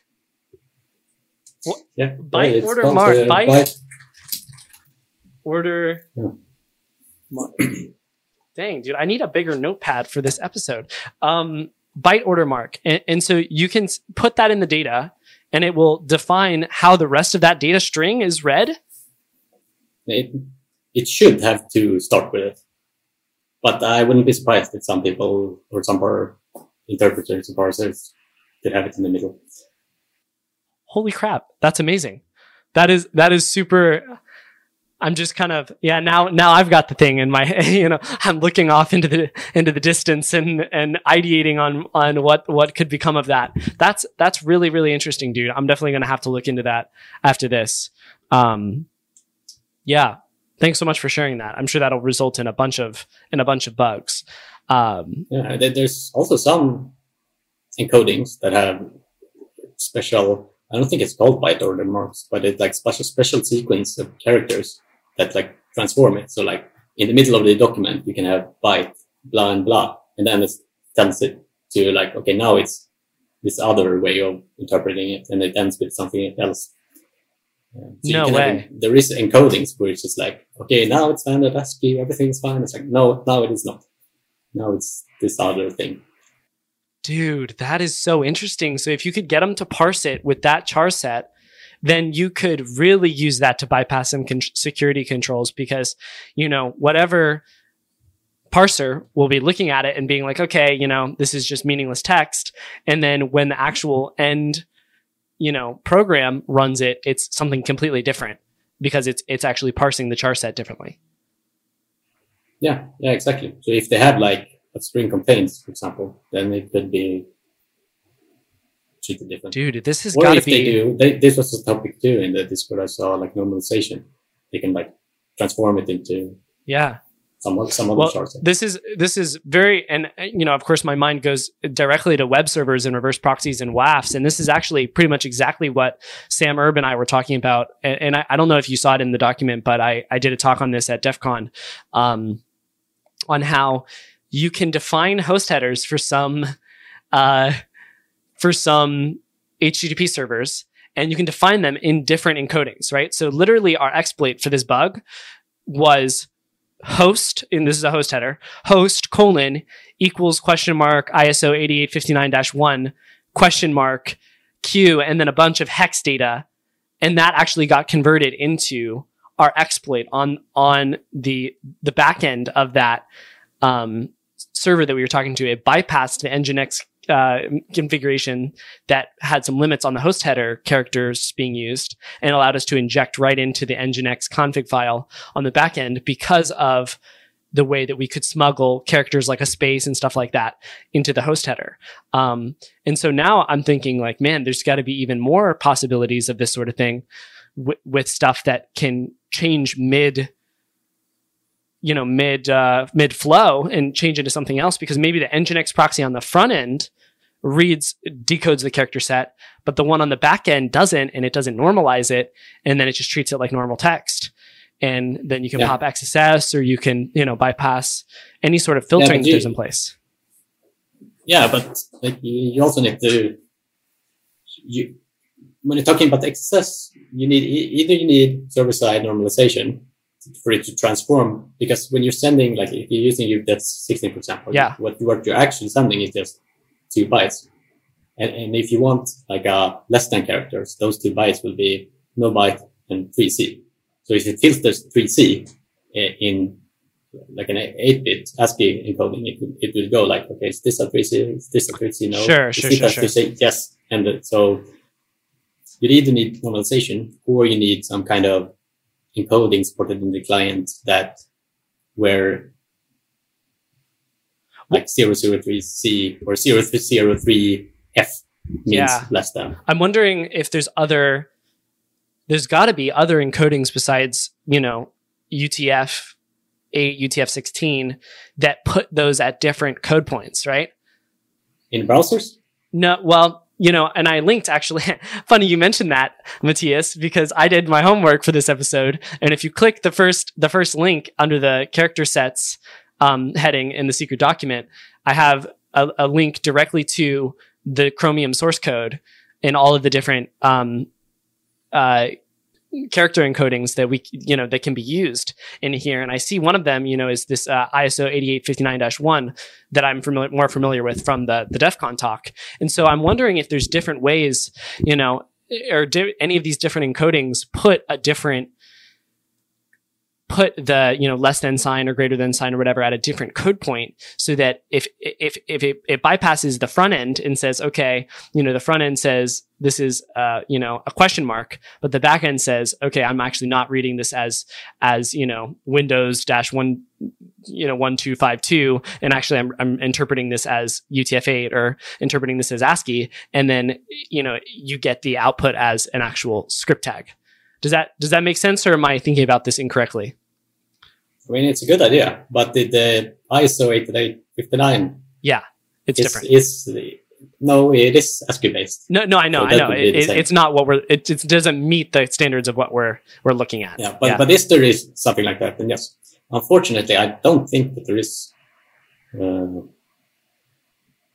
any non-ASCII supported source sets for like HTML and dangerous content typing browsers. ah but I could be so wrong. so the the A- anymore. overlap They, they used to be. They used to be, yeah. Especially in like Internet Explorer had some special cases, and like all of them at some points supported UTF-7, So- which is just like seven seven bit. So ASCII ASCII would be so the base for all of these is what you're saying. So Yeah, the first ASCII 256 actually- characters of every single one, that 3C is always going to be the Mm-hmm. the angle bracket for for Yeah, XSS. but uh, yeah. ASCII is the all the characters you need and punctuation for the English language. So it starts at 0x20 and stopped at at, at uh, seven, seven like s- s- small letter C.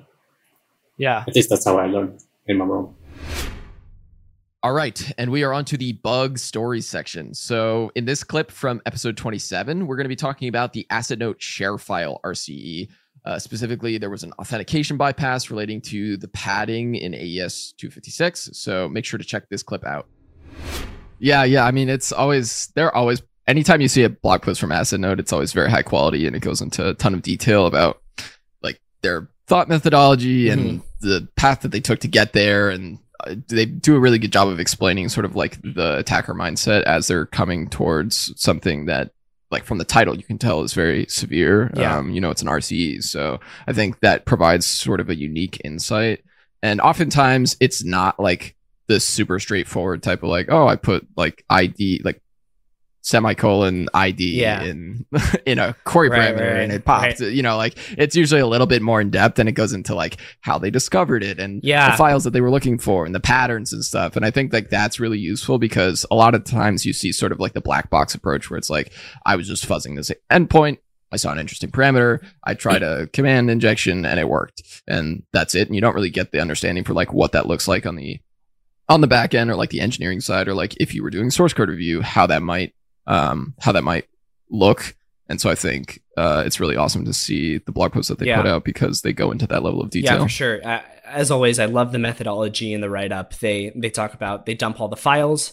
They they talk about um this this uh I guess function that's getting called to parse the cookie set current principal from session cookie um, which you know if you were just kind of looking through the code you might assume that that is going to be something that does you know auth- an authentication check. And in fact the title of that section they they titled authenticated but not really. Um, because that once you double click into that that you know that call it just skips over it if it doesn't find the cookie that it was looking for. Um, and so it's like okay well sort of that was going to be an authentication check. And there's some other pieces down the line where um, you know you would assume uh, authentication was was um, was necessary but they kind of you know weave around out of those and eventually end up finding a path traversal not in um, let me see if i can find the name of the parameter. It's not in the parameter that you would think. Um, here it is right here. Yeah so it's it's not in the parameter that allows you to specify the path. It's a it's a in the uh, upload id parameter. Um, and that gets concatenated with the path a little bit later. And even though the path is actually um, sanitized, uh, the uh, upload ID is not, which meaning which results in the path traversal, which allowed them to get arbitrary file write. So that was a really, I think that was a really good method. And then there, this one also sort of has a little bit of an a a twist to it, which is you need to have a a valid parent ID within the application. And so that parent ID, um, you might assume would be something you might have to have like a valid folder or a valid, um, you know, I- ID of a folder or something. But really, they found that all you have to do is have a um, string that does not fail when it gets uh, AES decrypted.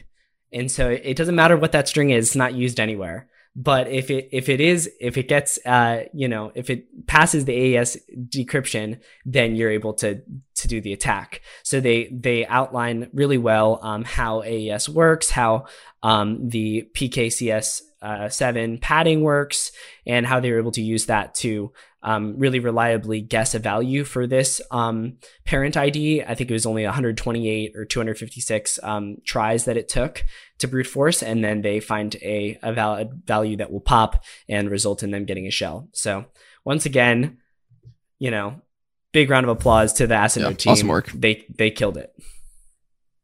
Yeah, yeah. I think it's um it's really interesting because this is a something that we talk about in app AppSec a Yeah. lot, where it's like validation versus verification, and a like to- like a textbook example is JWT tokens, where they're just checking is this a valid JWT token, not is the contents inside of the JWT token valid. And so those are two very different Yeah. things. Like if you're just checking that this is a valid JWT token, it can de- decode properly and that's it and you're not actually checking who signed it or is the key correct and is the person who they're saying they are in the JWT token actually who they who they are. Like if you're not doing those checks, then that's where these little like weird weird edge cases cuz you might read through this and I'm sure it's like whoever wrote this like didn't think that this was going to be an issue. They probably were like, yeah, just, you know, check if this is valid and mm-hmm. go forward. And that's not enough. You need to like also just verify, like do that extra step. And that, that pitfall, I think hits in a lot of different areas. Um, Yeah. And, you know, this is just another example of, it, you know, in a big product as well, like just that classic kind of case where they checked it, but they didn't fully verify it. Yeah, I don't know about on the JWT front. I kind of feel like that's the whole sell of the JWT though is that like, you know, it should be sort of self-authenticating because it's signed by the, you know, by the person that that has the, the private key, right? So, you know, and obviously that doesn't always work out to be the case, but um, you know, these different technologies do have their different pitfalls. And that is, you know, in, in the JWT scenario, as you mentioned, that if somebody does, you know, find a way to forge a token or get their hands on the private key or whatever, then you're just totally screwed. So Yeah. Yeah. So much of that comes down to like which library you're using too. Like if you're just using a library that separates out like Mhm. validation and verification, then that might just like put you in a big pitfall where you're using the built-in library or something, but it has an extra function that you needed to call and you didn't know it or something like that. And that oftentimes is just either a documentation problem or something even stupider than that. And you know, it it, it happens to everybody. So I think it's just uh, you know, it's cool to see it in the wild, and uh, I think it's just something that you should always keep keep an eye Yeah. out for, and, and just like you know, check and see are they ve- are they actually verifying my my JWT contents? Can I just give it any signed G- JWT and will it work? Yeah. So, um, I guess bringing it back to the blog post, I did have one more thing that I'll just try to explain from, you know, without you having to go and read the blog post, which is like I, I've done a couple deep dives on AES and um and you know the padding portion of it for padding oracle attacks. So for those of you that have done that in the past and want a little bit of a refresher, the way that the uh, PKCS7 padding works is that you've got your you know you've got your 16 uh, byte blocks and then when you don't have, when your data does not sum up to 16 bytes, the rest of that 16 bytes is filled by the value that is the number of remaining bytes. So if you've got 15, uh, you know, uh, bytes in that in that block, and you need to get one more, that last byte is going to contain the a byte that points to one. And if it's you know 14, then it's Yeah, going like to have 0x1. two, yeah, zero, zero two, zero two, right? Um, and so that that's something that I had back there, you know, in in the memory database, and that but just doesn't come, you know, sometimes when I need it to. So there's your little refresher on on um, AES uh, padding protocol for any of you that are interested in that that low level of cryptography. yeah, yeah, yeah. You see, probably see this a lot in CTFs Yeah. too. Like if you decrypt an AES block and it's not exactly the block length, then it'll always have like trailing bytes Mhm. that usually are not printable because it's from like 0x01 to 0x0f. And so oftentimes you'll be like, oh, what is that? Oh, right, I need to unpad it. And there's like a some copy paste function that I always use off Stack Overflow to do that in Python. Yeah, yeah, no. It, Python, Yeah. man, this is just another great example because the exploit here is written in Python. Is like you really, if you're gonna try to get to this level of, you know, pro hacking, you need to be pretty handy with Python or, you know, some sort of scripting language so that you can just write out Yeah. these POCs pretty quickly. Alrighty, next up is one of my favorite clips from all of our CTBB podcasting from this last year. A clip in which I get to talk to Alex Chapman himself about a bug that I duped him on, an Alex Chapman bug. One of the finest accomplishments in my bug bounty career. This is the Perforce RCE. Um, hope you guys enjoy this one. I most certainly did. This this was a bug at a live hacking event um, earlier this year and it was a RCE that, and, and this is the thing that makes me sad too, is that um, this is a, a blog post that Alex wrote up on, on a specific vulnerability in a specific protocol, uh, Perforce, and um, and I, you know, using to be fair to myself, using other resources and Alex's blog.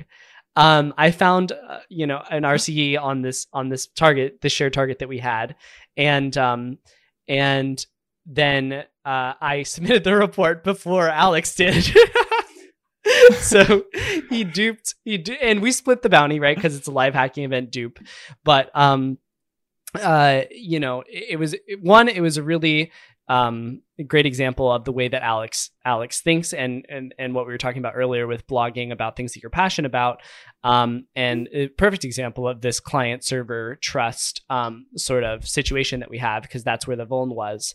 Um but and alex i i don't recall whether I sent you this specific vulnerability before we started uh, recording the podcast. Do you want to talk to the technical details of this vuln? Uh, did you do you have the it, it fresh enough in your mind, or do you want me to take a stab at it and you can kind of supplement?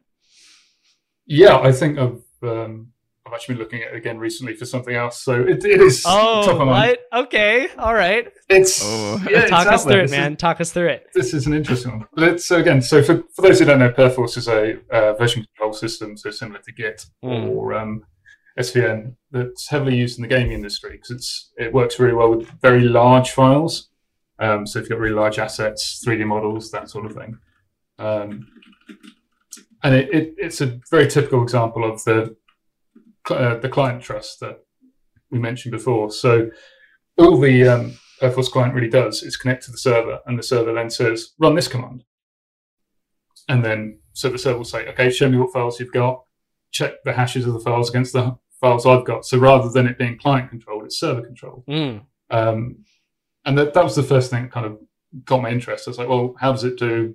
How does it give you new files that you don't have on your system? Mm. And it turns out it just sends a, uh, I think the command is literally send file Yeah. or, um, or write file. client dash write file is what I have in Yeah. my report right here, which is just gold. "Ooh, Like, I love that. Sounds interesting. yeah.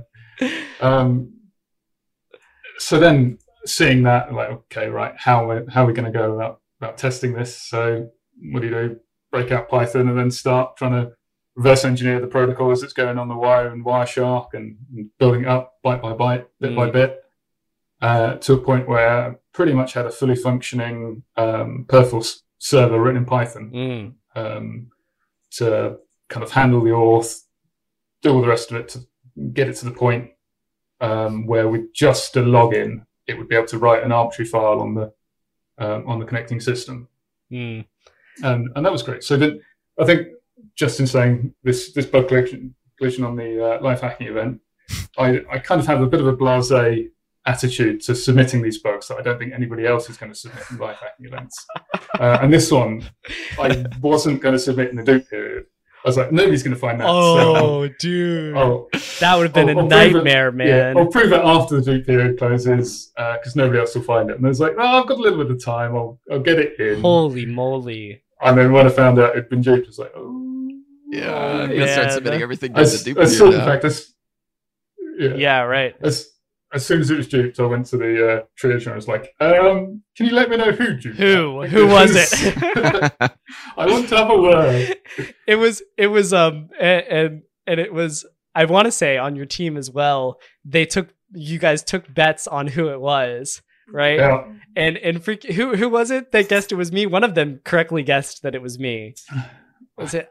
Yeah, might, might have been Douglas. I want to say it was. Douglas as well. yeah. So I appreciated that vote of confidence. It is a uh, one of the highest honors in my bug bounty career to have duped an Alex Chapman bug. Um, so I'm sorry for using your own blog post against you, but um, Um, I've completely forgotten I'd written that, to be honest. So uh, Did you really? No way. Yeah. So you didn't even reference back to it when you when you had. Oh my gosh!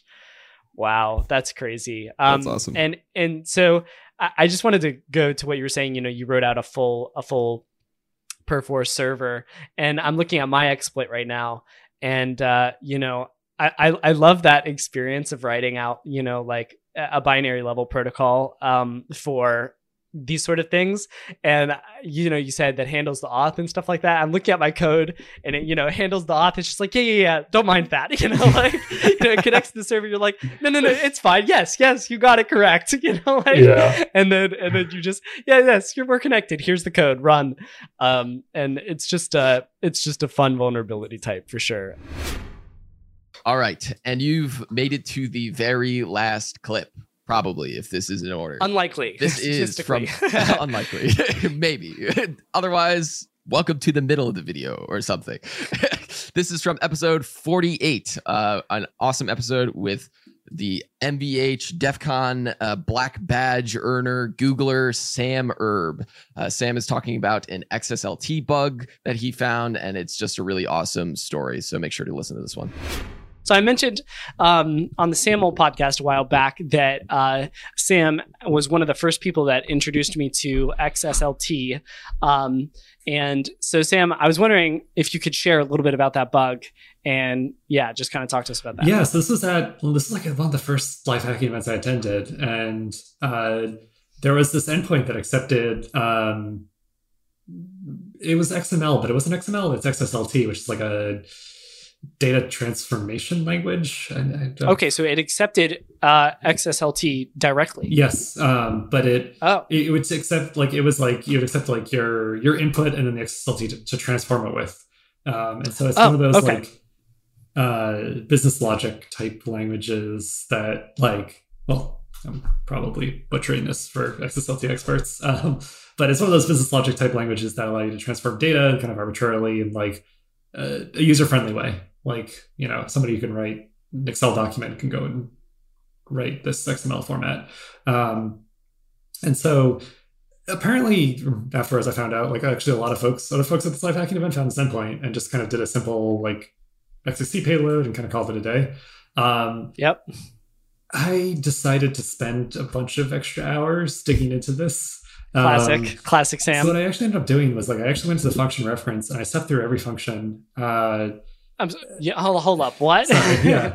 so So so it, so you you did you take up like did you somehow leak the library name and then set up your own local instance and then hook up a debugger? I mean, whoa whoa whoa whoa whoa. uh, What did we do there? Yes. I think it was open source. To be fair, I think it was open source.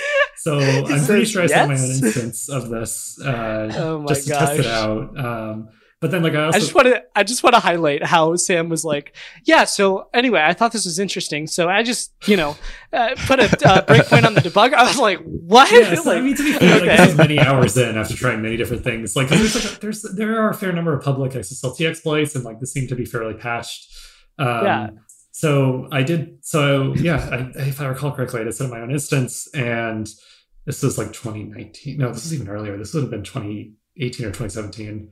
Um, and yeah, I just stepped through every function, saw what it did, and then I eventually realized that like you could string like two or three of these functions together to get like a really cool um, uh, LFI gadget, and I believe I also had an RC gadget in there as well. yes, you Um, did. But I just remember that because like I was like there were some limitations around it. Like it was there was a couple I don't recall exactly what the limitation was, but like I kept trying to exploit it further and I couldn't like maybe I couldn't like pivot to root or something like that. And so I Mhm. actually gave a presentation at a live hacking event afterwards, like showing this off, which is probably where you remember from. yes, And I was like, fair. oh yeah, you know, I'm like really disappointed in this bug. You know, I thought I could take it further. And I, I think it was uh Doggy G was like, dude, like you still got a crit. Like yeah, come like- on. chill it out. Like you're just reading, you know, arbitrary files from production on a multi-billion dollar company. Yeah. Like just Just accept it. Move on. take, Like, take the dub, yeah, yeah. you know? Like, Yeah. yeah, dude. Uh, XSLT is a really interesting thing that I'm looking forward to diving into a little bit more when I find, um, I think you know, so. Like that. something that takes it. I'm sorry. Go. No, go, go, No, go. I was gonna say, it, um, there's like this whole class of like business logic languages and things that aren't really ever meant to be exposed to the internet. And when they Hmm. are, result in really scary things. And it's like there have been efforts to lock these down, but like often they weren't really ever built to be locked down. And so like this, they're just going to be, they're going to continue to be kind of like a source of vulnerabilities going forward. And you know, I think that that's a great area for more original research. I mean, we even see this with with XML, right? Mhm. Like XML is a data markup language. Like, Yeah. why does it have this functionality to like read local files and send HTTP requests, right? Um, Right. So really, it, it is cool. Anytime you see the opportunity to do something like like that, where you're actually parsing some type of code, you know, um, on the server side, big money there. Mhm. Alrighty, dude, that's a wrap. That was a long ass episode filled with some amazing content. It was kind of amazing, I'm not gonna lie, to go back and like review over this year and see all of the amazing things we've talked about. It was it was a blast.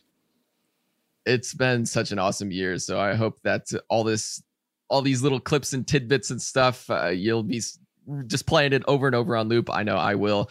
I have so many different notes and awesome learnings to take away from this. Yeah, man. I, I actually had another as we went back through and re-listened for the clips. I have a full notebook, uh, you know, of stuff that I need to go back and re-research again. So yeah, it's been a great year. Thanks everyone for listening, and we're gonna bring some awesome content as well in 2024. So hope you keep listening. I almost forgot. I also want to give a big shout out to those members of the Critical Thinking Discord community that helped with the selection of the clips for this awesome mega episode. That's Tharnet, Set47, XSS Doctor, Bugluck, Bebix, UG Leak, and PJ Stew. So thank you guys so much for all of your help and for going over a lot of critical thinking content with me to find the best clips for this episode.